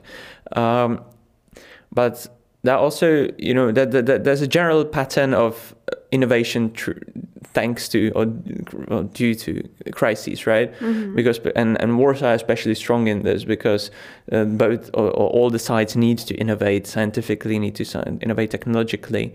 And there are also social innovations right? The, the just the ones you mentioned. So the, the, the, how the role of the of women changed right? And for the for the better like, um, so you know my idea is what if the short-term uh, short-term uh, negative uh, impact is is actually ex- exceeded by the long-term positive impact? What do you think about that? and I uh, mean, I mean, I have the same ideas, but you know, I have the same idea with COVID here. Uh, you know, uh-huh. so many people died because of it. It's true, but you know, it accelerated the development of uh, mRNA vaccines, which are like that's an extreme breakthrough for humanity, right? Like this is this is gonna save tens or hundreds of millions of lives, and they have for every crisis you have an example like that, right? Um, so like arms to you know race arms during the uh, sorry arms race during the Cold War and space exploration led to like technologies like uh, GPS or and then even the, you know the touch screen for smartphone that's all because of, because the US and U, the USSR were racing whoever whoever mm-hmm. uh, is armed better right so what do you think about this like what were the positive impacts of of World War One yeah so I think you know like I think overall we can just agree that I don't think the positives are worth whatever happened. Right? At the end of the day, you have however many 20, 20 million soldiers and civilians died. Eventually, you know, at the end of the day, it was to uphold a colonial system that cost the lives of many more people. So I don't think there is a way that we can say, oh, these positive uh, developments or these positive contributions are worth the event in this case. But they definitely were um, positive quote unquote contributions or good things that happened, right? So, like from uh, gas that we spoke about earlier, uh, now we have fertilizer, right? One of the one of the gases, uh, actually the chemicals in it and the way that they um, that they react that enabled us to actually produce more food. so I guess that's one positive. And then the other the other positives would be mostly in the in the field of uh, medicine and psychology. So we've mentioned occupational therapy, um, that's one of them. But then we also have uh, blood transfusions. Uh, that becomes a lot more widespread and we become a lot better at it because of the need to rescue hemorrhaging soldiers um, during the First World War. We also have uh, kind of tourniquets um, or how do you call it? when you pressure measuring or no no no you know when you um when you tie when you tie your oh, like that, something really... I never did in Czech okay wait. in Czech actually have some notes from my from my Strang- class. stra- arm strangler also. exactly. Um, no, I don't remember what it's called. I said it in Czech anyway, so people will know what it is because no one, no one beyond the Czech Republic listens to this anyway. So Um, but then you know we also have um, X-ray. all right. the development of X-ray. That's really cool. You know, um, we even have like they're called uh, Marie Curie cars on the front line. So they're cars equipped with X-ray Oh. uh, machinery, so you can um, understand what's wrong um, if somebody has like. Um, or yeah, what's happened to a soldier very very quickly, and that saves a lot of lives. Then there is antiseptic. Uh, we develop a lot. Or we de- or I think the main one would be Dakin, the Dakin solution, and um, so that reduces infection a lot more. Right, one of the main reason that people die on during the First World War. The first is hemorrhaging because combat is so violent, so people lose a lot of blood. And then it's uh, sepsis or like infection. So we kind of like find ways to make these less likely by improving the speed at which we can diagnose and solve a problem through X-ray, um, Dakin solution, um, tourniquet, uh, so kind of like uh, wrapping some kind of uh, band to stop bleeding from your arm or leg, uh, this kind of thing. There's also anesthesia because we start to have to, you know, operate on soldiers. Then we come up with new and more humane ways of doing that and putting them to um, or like getting them unconscious for a little while. So that's something. And then we mentioned, you know, people who are mutilated, whose faces don't look like human faces or don't look like they used to. Then we have also this kind of like protoplastic surgery uh, that's emerging at the time uh, of facial reconstruction, which I think is like it's pretty cool, you know, making people look and feel better. Uh, so these are like a few things that happened thanks to the First World Mm. War. Mm-hmm.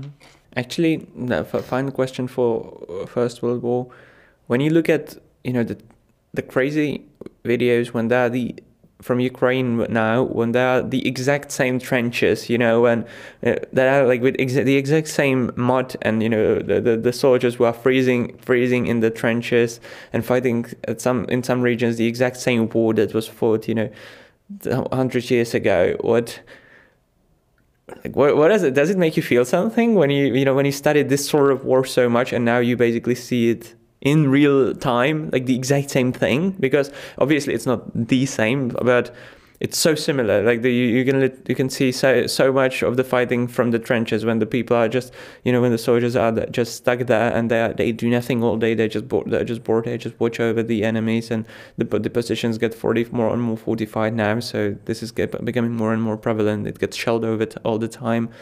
Basically the same. Hmm And also the fact that some of them are not like, or a lot of them, if not most of them, are not professional soldiers, yeah yeah, yeah. right? A lot of them I mean, I think it just prompts me to ask a question that you already asked before, right? Which is like kind of why why are these people fighting? What are they fighting for? What's keeping them motivated? And I think both in the case of the First World War and I think in the case of Ukraine, you know, uh, one of the reasons is is nationalism. And to me, as somebody who studies nationalism and knows it's like knows what it actually is, which is an ideology that is very modern and only emerged like quite recently, right? We're talking like in the 19th century, which like for a historian, you know, 200 years ago, that's not that long. Um, it's kind of it's kind of baffling the hold that the idea of national community has over people. Hmm. And I think that's something that you know is worth us reflecting about. And actually, that's a good bridge to the next section we want to talk about, which is about identity, right? And about national identity specifically. So, and actually, I think, think Ukraine is a good example of this, you know, because at, on one hand, you have the Russian national identity, which is at least to some extent a, a culprit to this. The the narratives they are they they have been you know re- repeating for the past decades that, that have kind of concluded into this the, the, this narrative that they they are the rightful rightful like owners and masters of, the region and they shouldn't be uh, they should be obeyed and then but then also so a negative you know it's clearly negative uh, example of national identity but then you have also the you know Ukrainian narrative and like the strength of their patriotism allowing them to actually fight fight back bravely and like exceed the expectations uh, but by by a large margin so how do you perceive national identity what do you, is that something that is negative? Is that something that's positive? Is there is there place for it in today's world?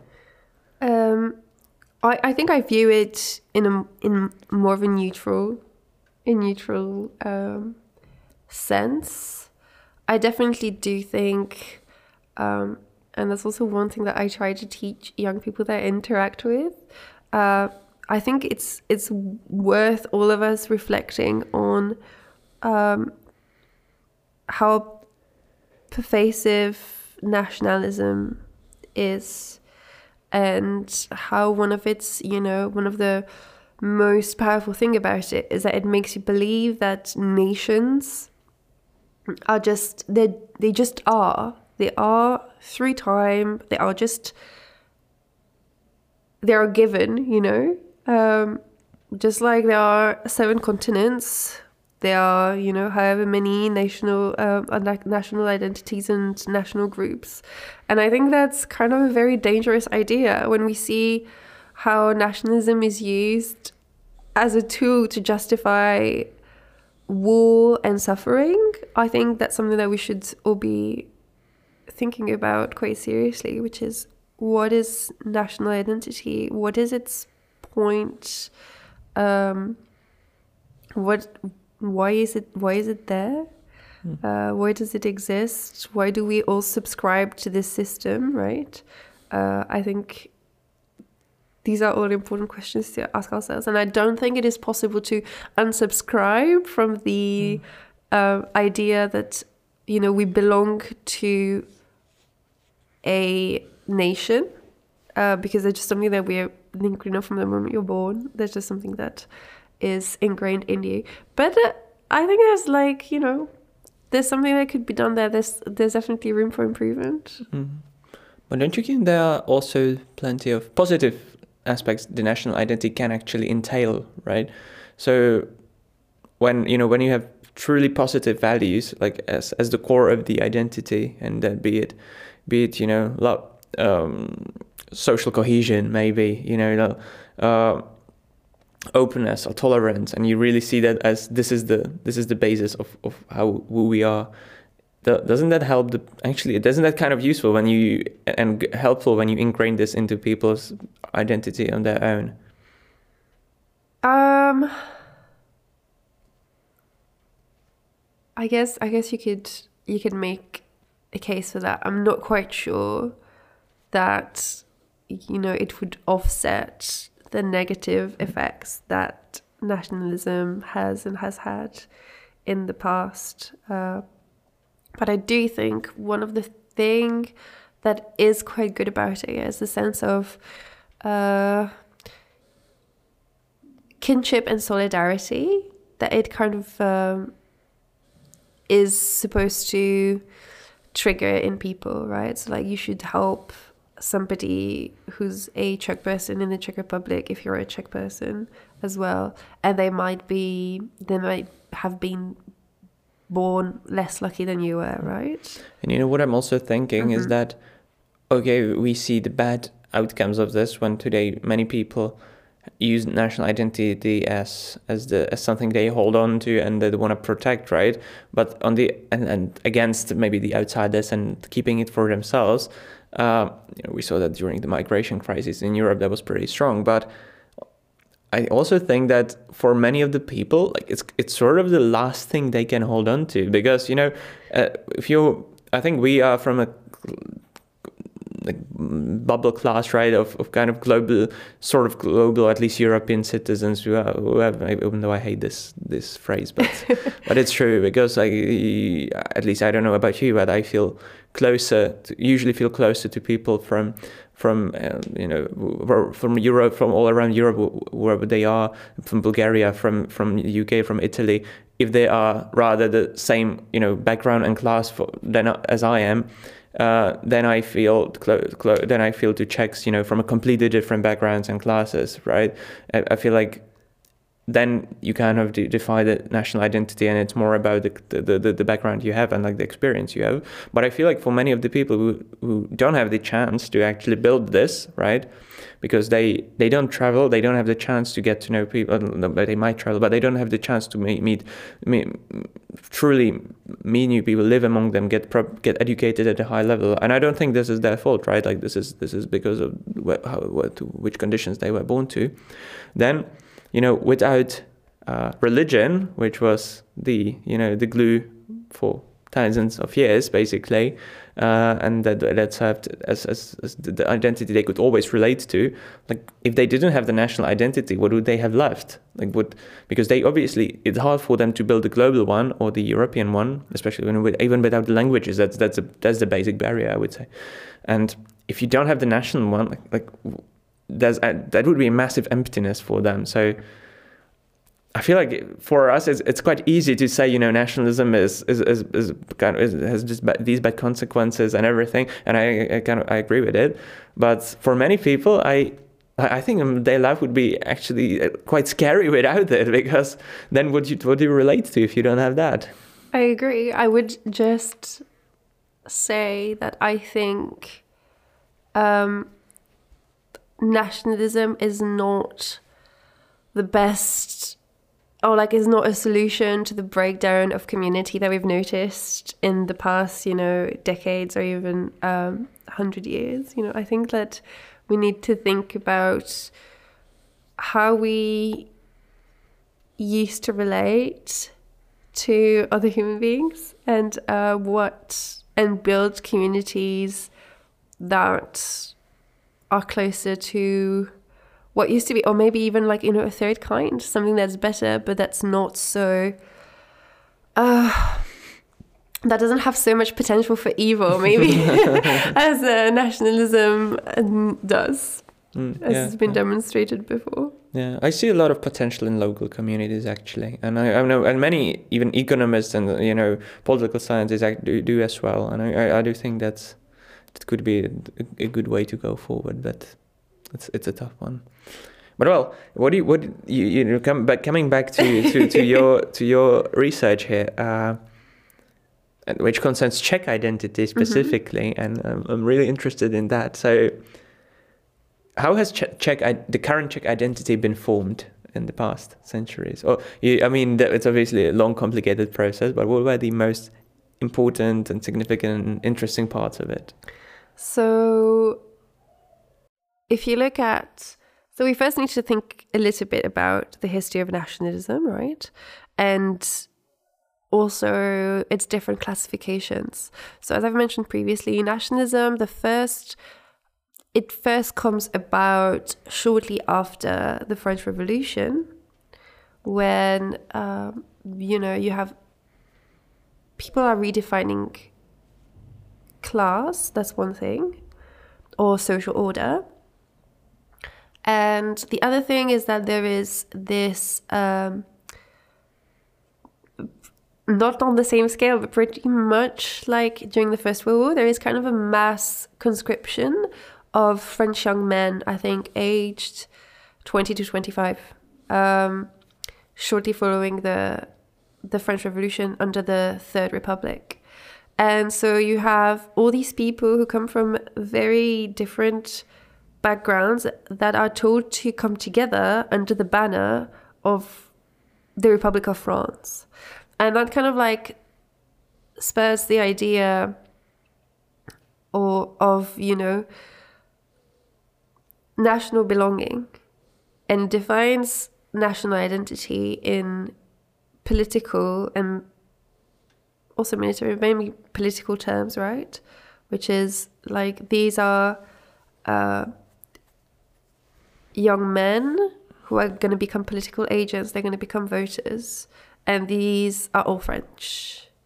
And so that's kind of like the first idea, and nationalism kind of emerges as a social and political uh, current almost. Mm-hmm.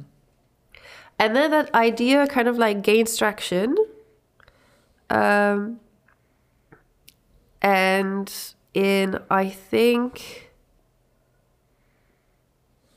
1809, you have the first, the kind of the first milestone in the Czech national revival.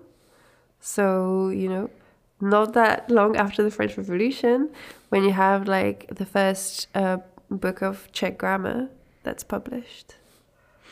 That was a bad moment because I'm, I'm a big hater of the Czech national revival. Yes, I- so I- are most Czech people. I, I, no, because I thought it would be so much better off if we just stay Germanized, but that's my, it's just.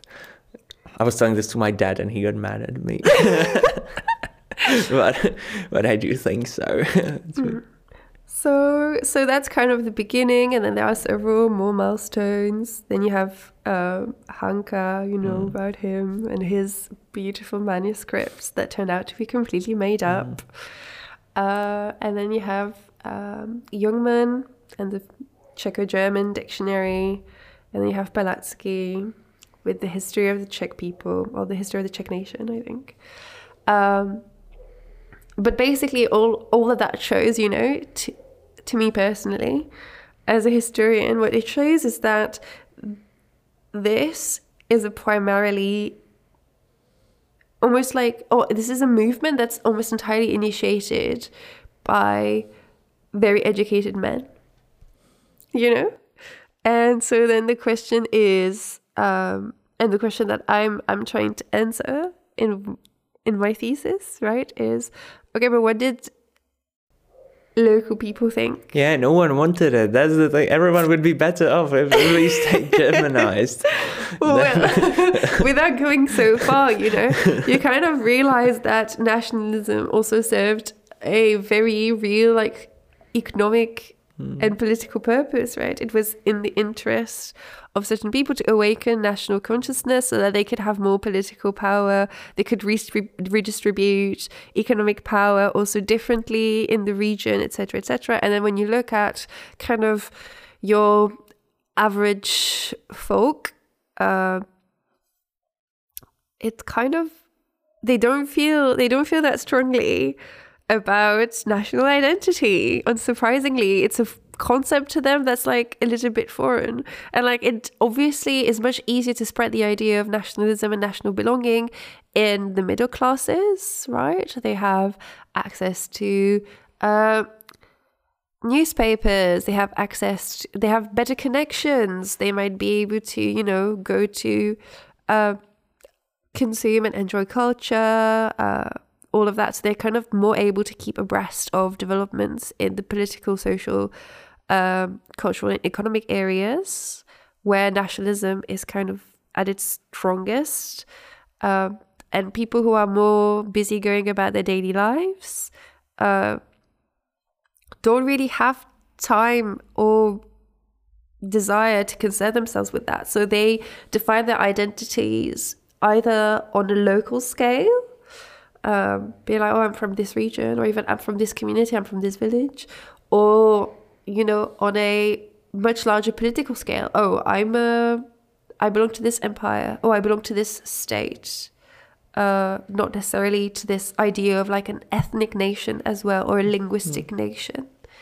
Um, so, studying nationalism, you can even see that people at the time realized that something that we take for granted now, people back then realized was just not, you know, it wasn't something that they felt was Mm. very real because that's not a tool necessarily that they used Mm. to define themselves. And so, what is the backbone of Czech nationalism? Because is it is it the language? Is it the you know what was it built on actually? Because, Yeah. Because because the notion that we have some history, like, is that enough?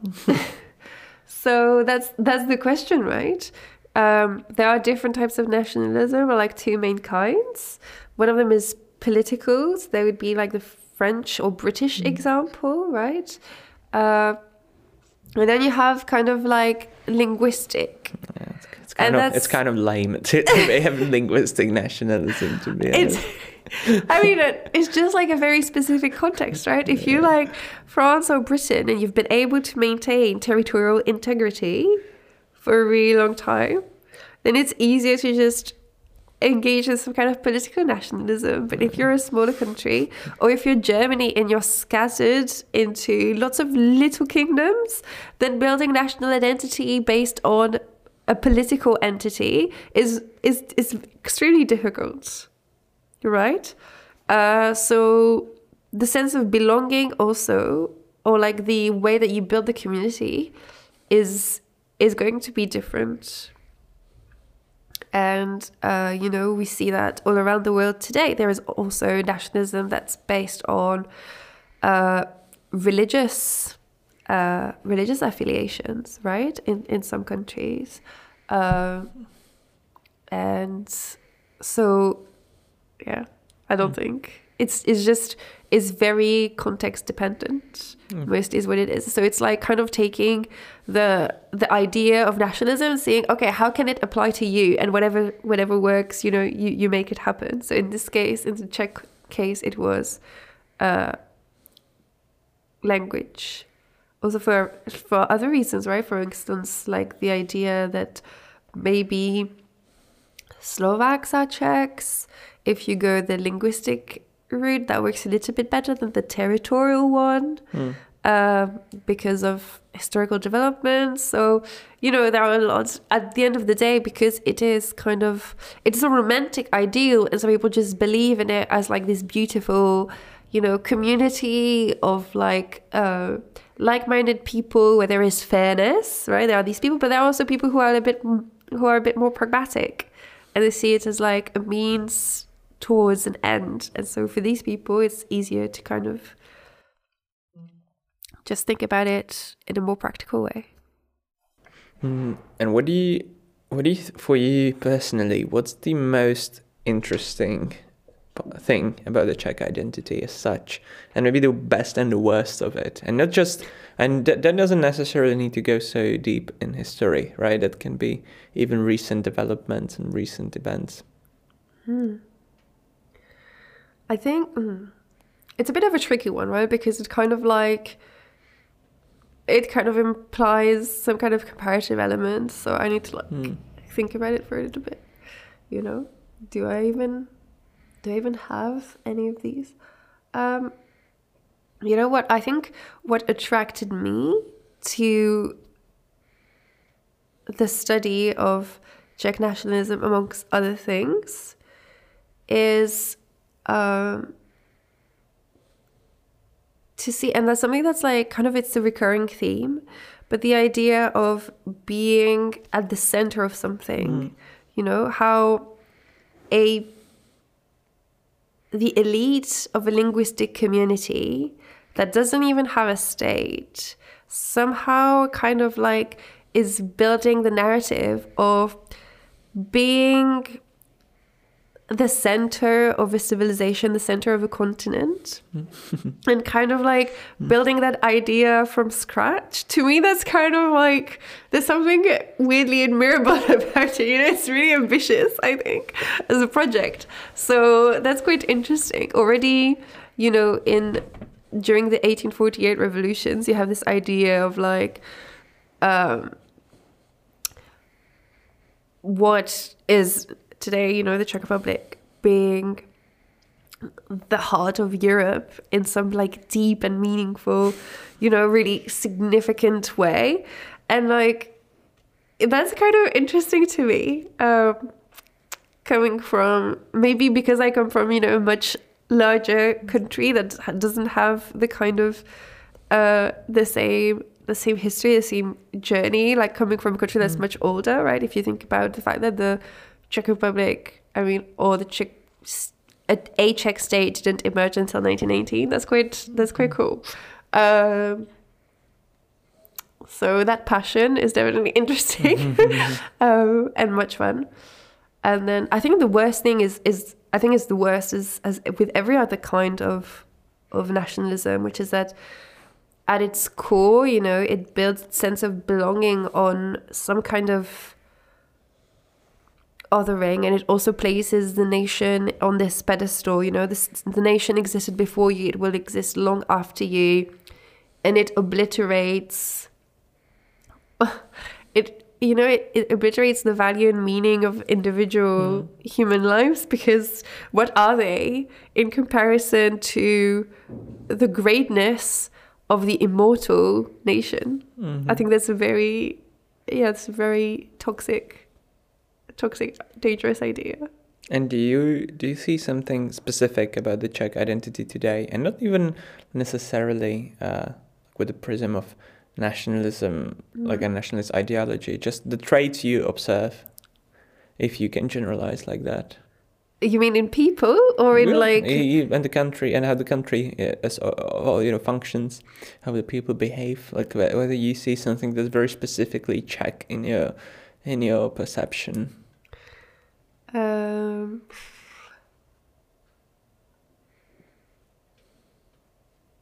no, I don't think so. I mean, I have anecdotal, you know, I have anecdotal, anecdotal experiences with specific people, but uh, not nothing nothing specifically that i can i can think of. I think I, because i'm asking because i think i would have stuff to tell about the french right? Like that would be some some pretty okay. generalizable things. Okay. and then i'm then i'm curious whether you have the same here but apparently not. Okay. Okay. That's cool. That's cool. Um, and do you actually find final things about uh, about the identities as such? So do you think that national identities can actually predispose a nation for some sort of success or failure.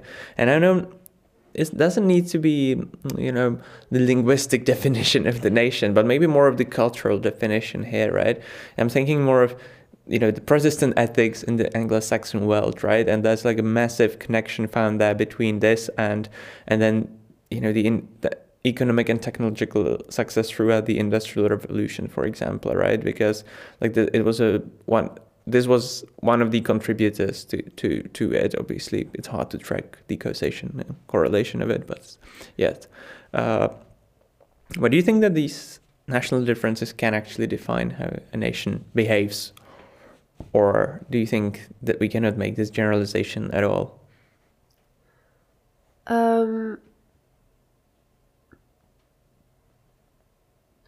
I'm not entirely sure. um,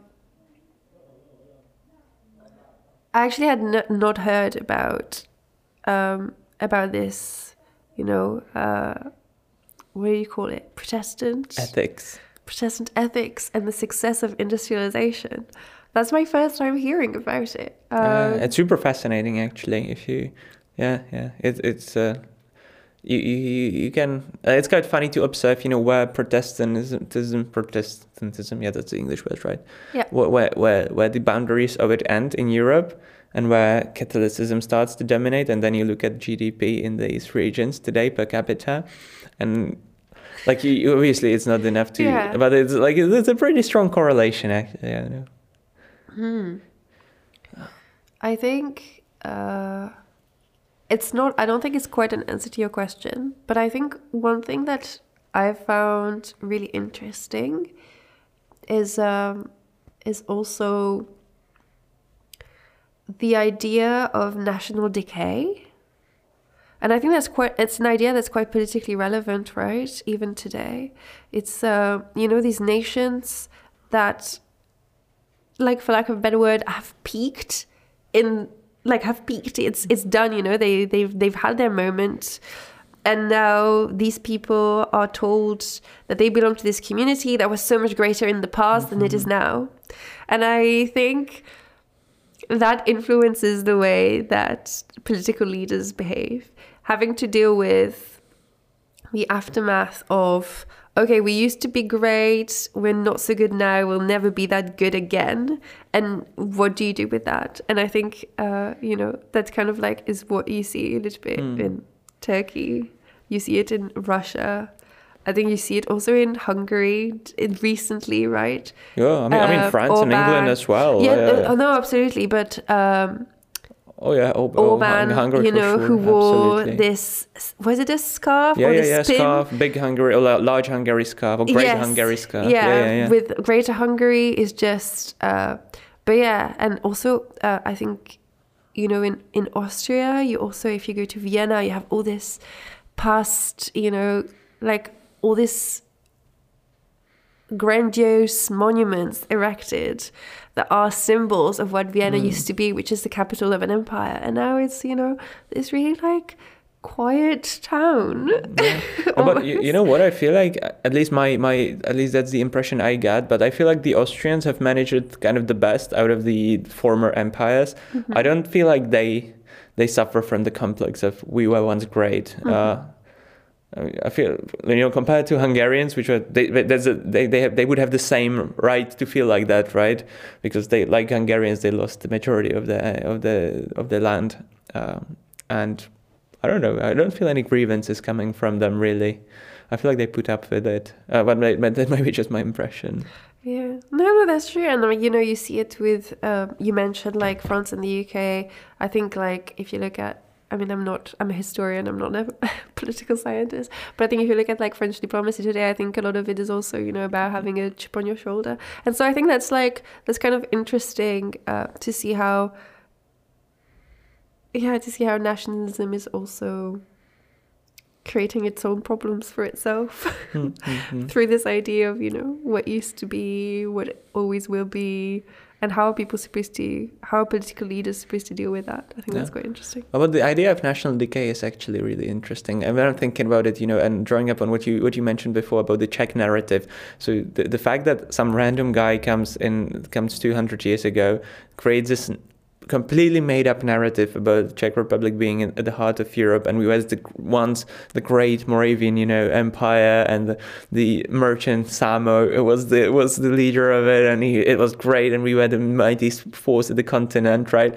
And then you know 200 years later some this influences politics you know in, at that time and the, it, it influences how people feel uh, it's it, it's kind of unbelievable i know i'm always like amazed by it as well how and then people feel like yeah we were once once these completely unrelated people 2000 years ago which lived Yeah. in a similar area but also um, uh, and, uh, many other in many other areas because like this great moravian empire was huge right? These were my predecessors and they were great so i should be great as well. Or like what is the idea behind it? I'm always quite stunned by, by, by how this works but it works somehow. It Yeah. still works quite fun okay so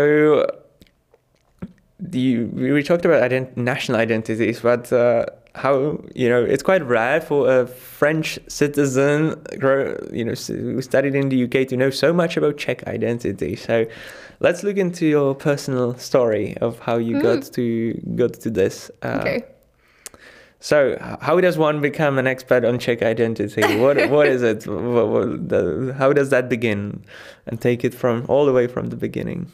okay so um my so i think my interest in kind of eastern and central europe predates my interest in the czech republic or czech history specifically so i'm going to give you the it's a question that I get asked quite a lot, so I'm going to give you the full rundown so you have yeah, yeah. Give me, give me a whole long story, like when you started at high school. How did you even get, you know, go to, the UK and all the all the details? Okay, so when I was so I I've just I I've only ever attended you know like standard uh, French uh, you know p- uh, public schools uh, we would call them I mean yeah or um, state schools we should that's what we should call them um, and when I was in um, in high school, maybe in like in in France, high school is only three years. So maybe in my first or second year, I really wanted to study uh, Russian history. Actually, um, I really liked con- contemporary history. So I wanted to study kind of communist Russia or like Soviet Russia. And then I was like looking into it, and you know, like a historian historians work heavily depends on the kind of skills that they have linguistically because you need to be able to like read official documents you need to be able to read private correspondence so you need to have language skills. And i could not i mean i was maybe like 15 16 and i i just didn't have it in me to learn the cyrillic alphabet. I just just was not it just was not a match so I was like, okay, I need to, I probably should study something that's a bit more accessible. And around that time, my dad gave me a book by Milan Kundera. And so he was like, oh, I hear this guy is really good. And it was The Art of the Novel. And I read it and I enjoyed it. And my dad was like, this guy's quite good. So I was like, okay, let me find out what else he's written. And then I started reading about um, oh, I started reading his no- other novels. Um, and I quite enjoyed them. And I was like, okay, what about studying communist Czechoslovakia? That might be like a little bit easier, you know, than all this Cyrillic mm. alphabet thing. Um, and so that's kind of how it started. And then when I did my undergraduate degree uh, at, in London, because I didn't really feel at home in France and I wanted to try something new. Why didn't you feel at home in France? Because that's actually many many of my French friends who, who studied in, in London say that. I think it's just um, you know every society has its kind of its kind of codes for social interactions and I think for young adults and teenagers France's social codes are quite harsh and restrictive, and the UK's has this or ha- had maybe it still has it had this reputation you know for being this place that's a lot freer in terms of like social norms than france was. So i think that's why for a lot of us the uk became this kind of you know beacon for i don't know they have social freedom. And what do you think are these no these restrictive norms that in, that you've struggled with in France? I think you know it's. Uh, I felt when I was a teenager that French society was like incredibly judgmental. Mm.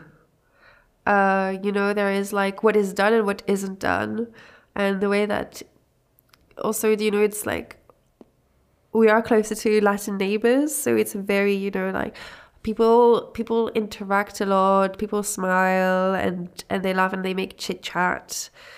But you know at the end of the day people don't really know or necessarily like like each other. So there's a lot of gossiping and um, silent or not so silent um, judging of one another. And i think you know that's kind of uh, yeah when you're a teenager and you have all these ideals oh, I had all these ideals. I was like, that's not for me. I don't want to live in this society where we all like smile and make chit chat and then we badmouth each other.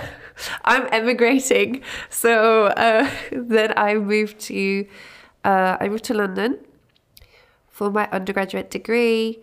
Um, and I wanted to take history classes uh, or history modules as as they're called. Um, but it was a bit complicated because I was studying German as my uh, compulsory kind of like language component in my degree. So I tried to like kind of make sense of my university's requirements for something that would be German German language related and my interest in Czechoslovakia and at the end of the day is kind of the happy middle ground that I found was Austria Hungary, which used to be a German speaking state, but incorporated Czech and Slovak history. And then slowly I ended up going like further, further, and further into the past. And now I'm slowly like uh, climbing my way back through the chronology. Mm-hmm. So I did my master's dissertation on the 1848 revolution, and now my current dissertation is from 1867 until 1918, 1920. Mm. So that's yeah, that's kind of how it happened. Uh, I mean, I mean, what attracted you to the these topics in the first place? I guess it's. I, I don't know. I probably I, I cannot imagine just you know thinking when I'm 16. okay, this region and it's history. That's what I want to focus on. That's that's interesting. You know, why? you mean what? Why this specific region? Why, yeah, but why in general you thought that you know studying history of some region uh, and then this specific region makes you know it, it makes sense for you? Um, to be honest, I think, like to be entirely truthful, I do think that some of it was just it's just a series of decisions that get you somewhere. You know, the third the third layer of explanations. Mm. Things just happened because of contingency. And it was just one thing led to another, mm. and here we are in 1914. And I think that's also, you know, what happens to a certain degree in all of our lives. That at some point it's just a bunch of like small decisions that you make or small incidents that happen, small events in your life that bring you to where you are. And to me, that that ended up being, you know, uh, the history of, of Central Europe and then the history of uh, national identity. And then uh, because of new interests, um, environmental history. Uh, so yeah, I think I think some of these things. Maybe ask me in ten years, and I'll be able to tell you a bit more. But right now, it's still a little bit obscure. Uh, yeah, yeah, and Okay, and then then you went on to to, to your PhD to yeah, Oxford and exactly. and moved here to Prague. Yes. That was how many years ago?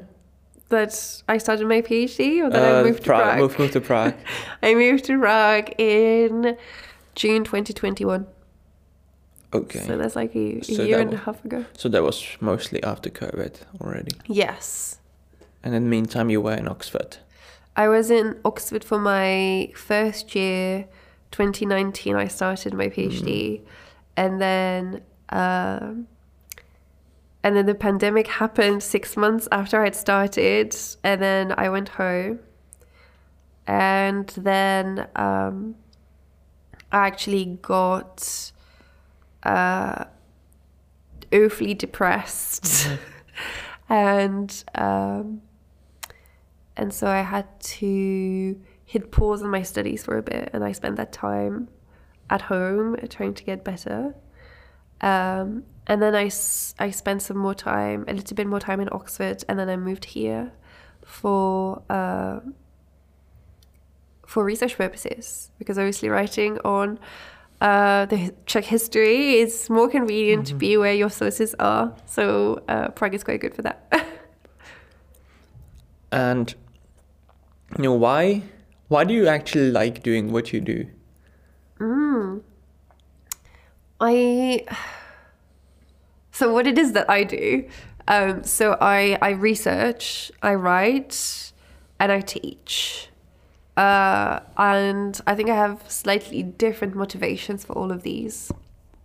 I think research um, um, and i think that's why you know you should do what we all have different qualities and that's that's when it comes in handy like i just love I, just love learning learning new things i don't really i mean obviously i do prefer learning things about national identity in Central Europe, clearly because that's my PhD thesis. But I just really enjoy finding out new things in general and thinking critically about uh, text that I read and trying to reconstruct a narrative and like tell a story. And so that I think that's why I really enjoy the researching part of my PhD program. Um, and then writing, that one's a little bit trickier. I used to love writing and even write in my spare time. Now, uh, I think that's the part that I like the least because it's the trickiest. Um, so but I still just overall quite enjoy, you know, like defending the story that I come to in the research bit of my PhD. And then um, I think at the end of the day, I am a little bit more of a people person. And I think teaching has been one of my favorite, like my absolute favorite part of uh, doing a PhD uh, you know, like uh, sharing knowledge with others, but also, you know, um, it can be quite a lonesome pursuit to do a PhD in the humanities because you're not, it's not like you're going to a lab where you can hang out with um, fellow physicists or whatever. uh, you're kind of like by yourself with a stack of old papers and that's just a little bit sad. So teaching is kind of like giving me the human contact mm-hmm. that I need in a job. Uh, so that's that's that's that's really nice. And also, you know, by discussing uh, themes that are related to what I do, or directly my my thesis when I do presentations uh, or seminars, etc. That is also like um, really enriching to exchange with somebody and hear the questions that they might have that you didn't even think of and you're like oh that's actually a really good point i should definitely look into mm. that uh, yeah so i think a much like a very enjoyable experience overall mm.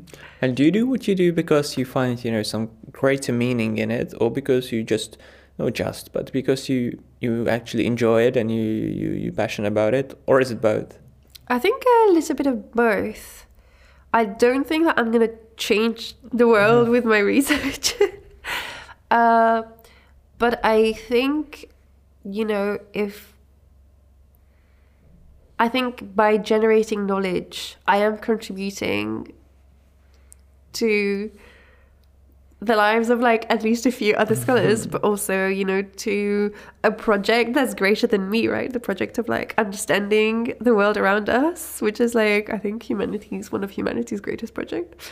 Um, so that's definitely something that I think about sometimes, you know, like it's, it feels, it feels quite good to think that, yeah, it's not just, it's not just me as I said, phd can be yeah. quite lonesome. yeah, yeah, that makes sense. Makes sense.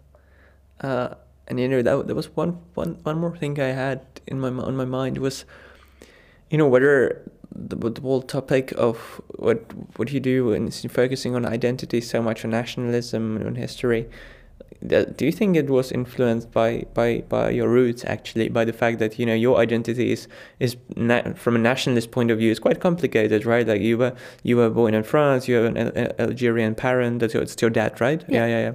Um, you then then you moved away and everything. So do you think that had an, a mark on why why you actually went down this path? Uh, I think it's it's definitely a possibility yeah. Uh, I also think, you know, I could have decided to study French history or even Algerian history, but I I think it felt both more interesting but also safer to study a country that was entirely unrelated to my own identity, but um, would also, in a sense, yeah, enable me to understand how national identities are formed and what it means to belong to a national community.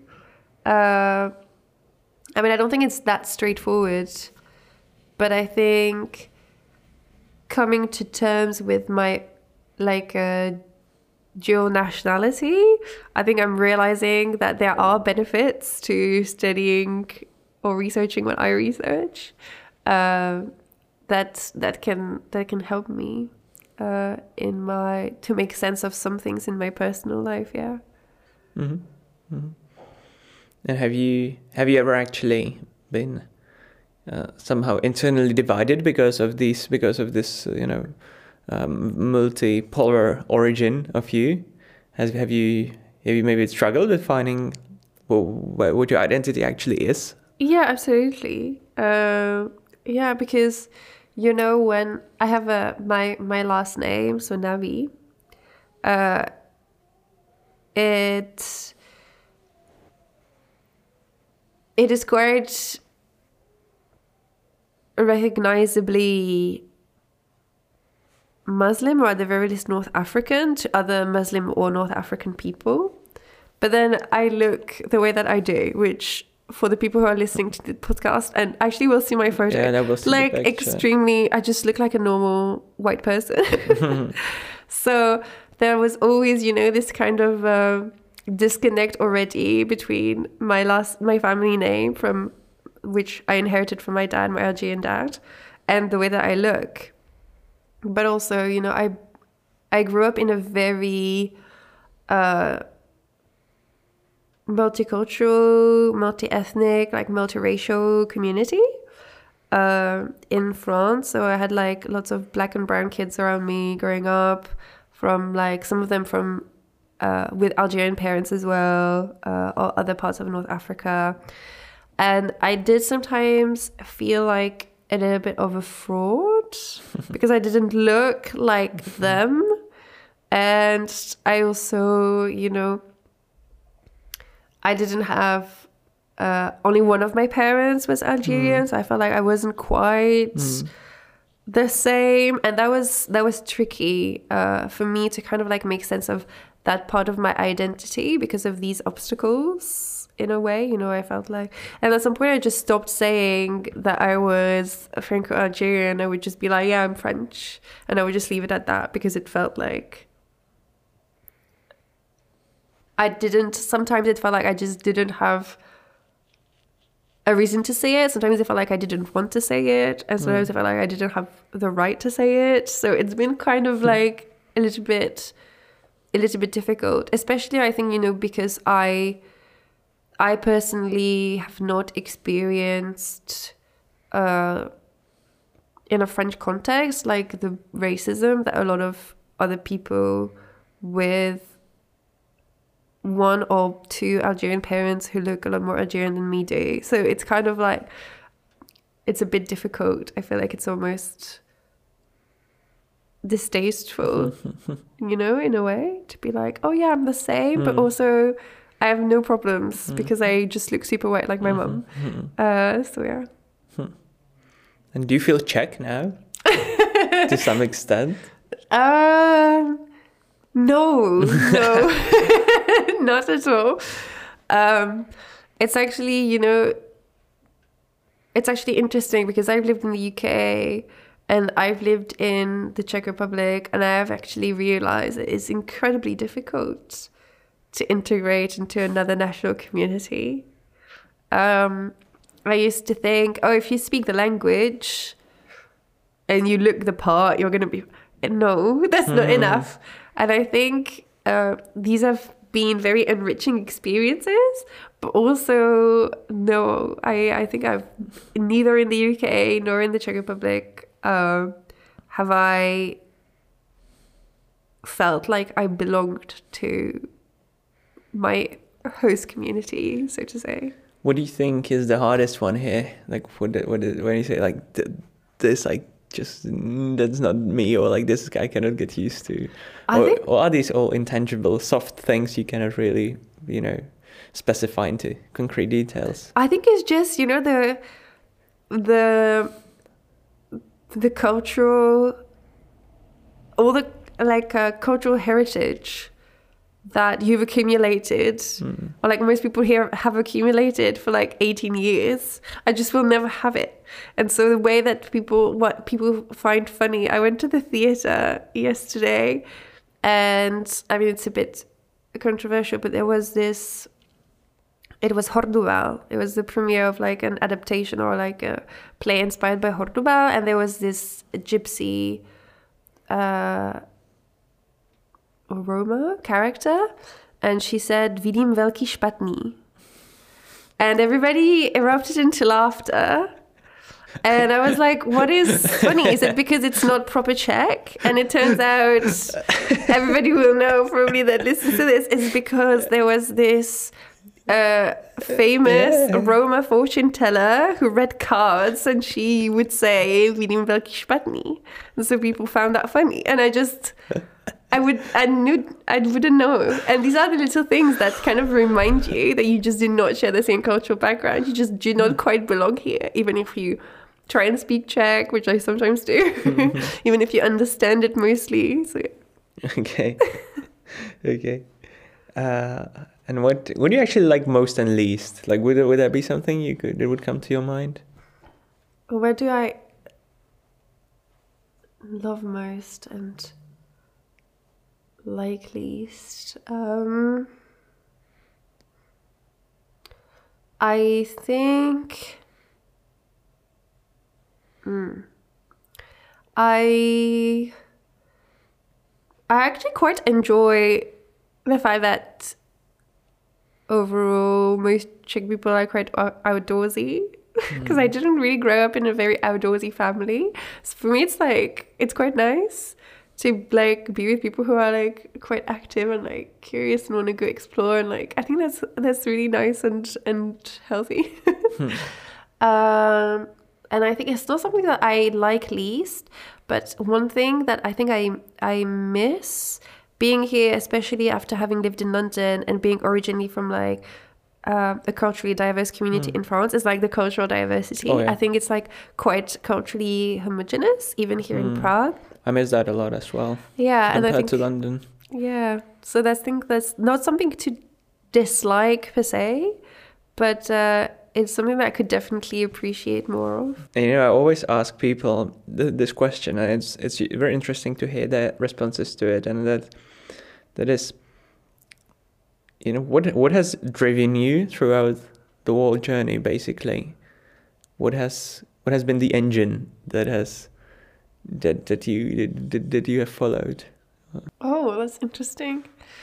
Um, I think it's changed throughout my life, but I think you know, like one of them that I've mentioned before is uh, curiosity.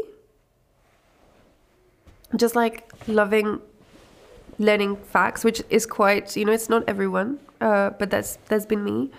Uh, I think sometimes it's also been thinking about, you know, like uh, my my family and like my family history and like my ancestors. People might say like not necessarily a hundred years ago, but just even like grandparents and great grandparents and thinking about the lives that they had. That's been sometimes really helpful for me to think about. And then I think sometimes it was just you know, like just a vision that I had for myself, what I wanted, the kind of life that I wanted to have. And when all else failed, I think that's what that's the last that was the last um, yeah uh, kind of my last resort reason was like okay what do i want for myself in the next 60 years that i have here What was the what was the answer?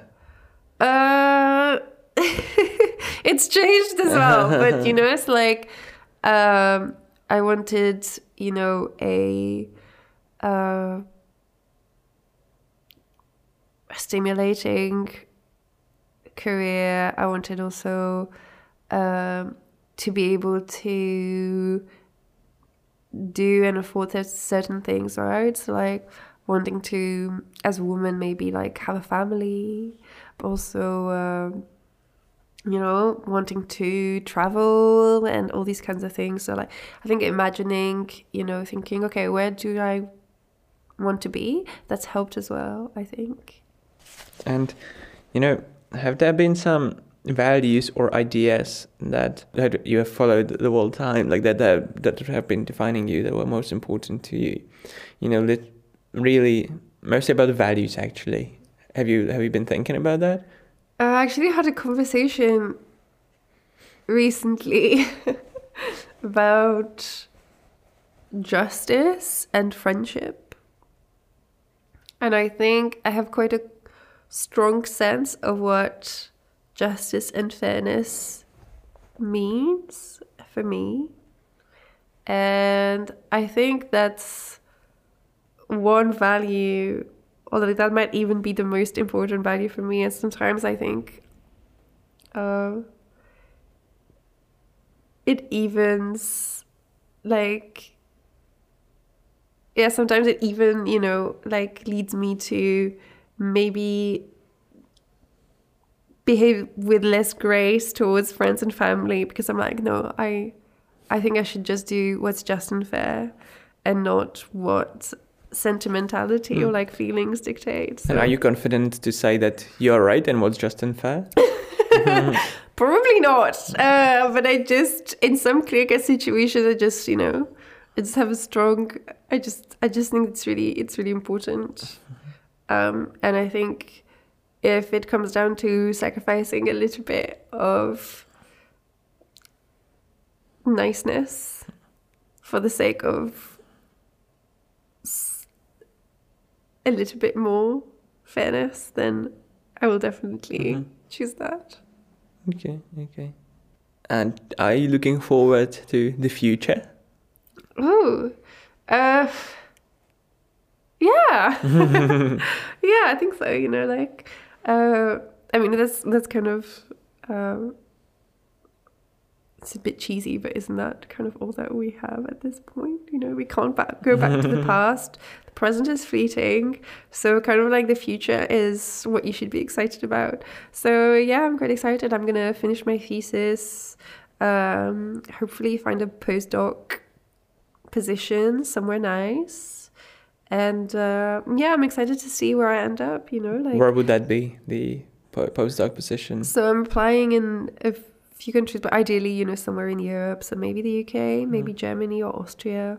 Not Czech Republic. Uh, maybe, maybe, maybe. You never know. Uh, but yeah, and you know, like we'll see. Like life is also made up of the of the lucky moments and the contingency. So we'll see what contingency life throws my way next. Okay. And then you know, for the final final part, we always talk about the you know the, the younger generation uh, a bit more. What would you like your I don't know, fifteen or tw- even twenty year old you to to know that you know now, uh, and you but you didn't at that time.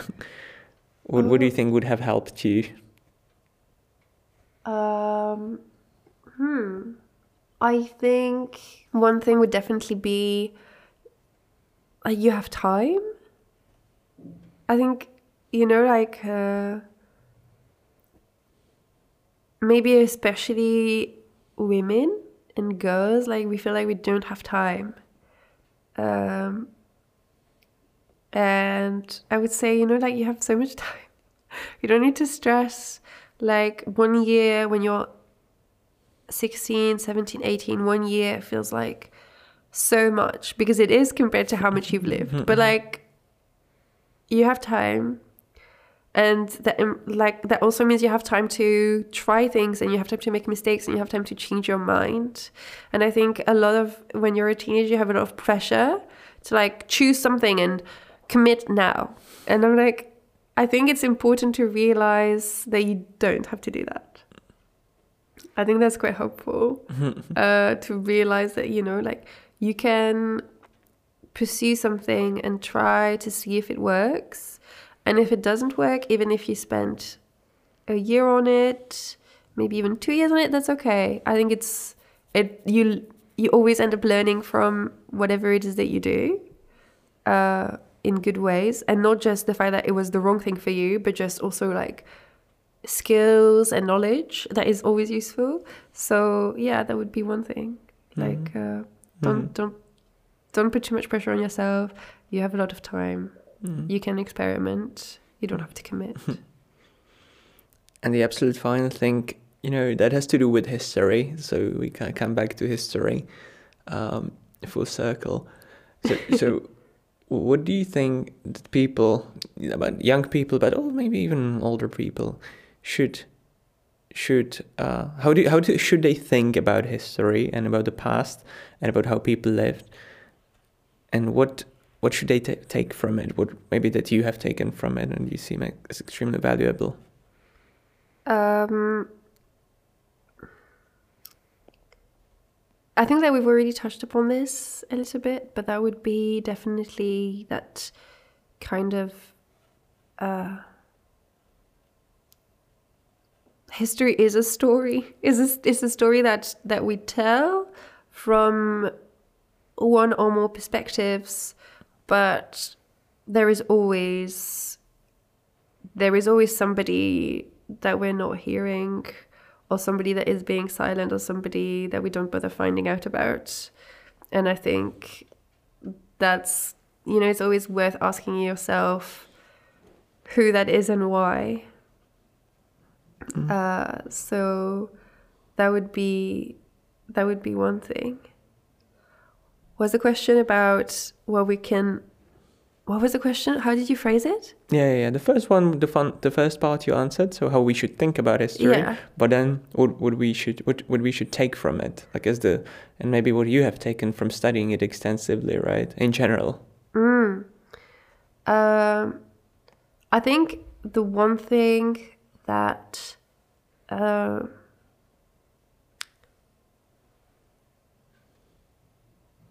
I think the one thing that history has taught me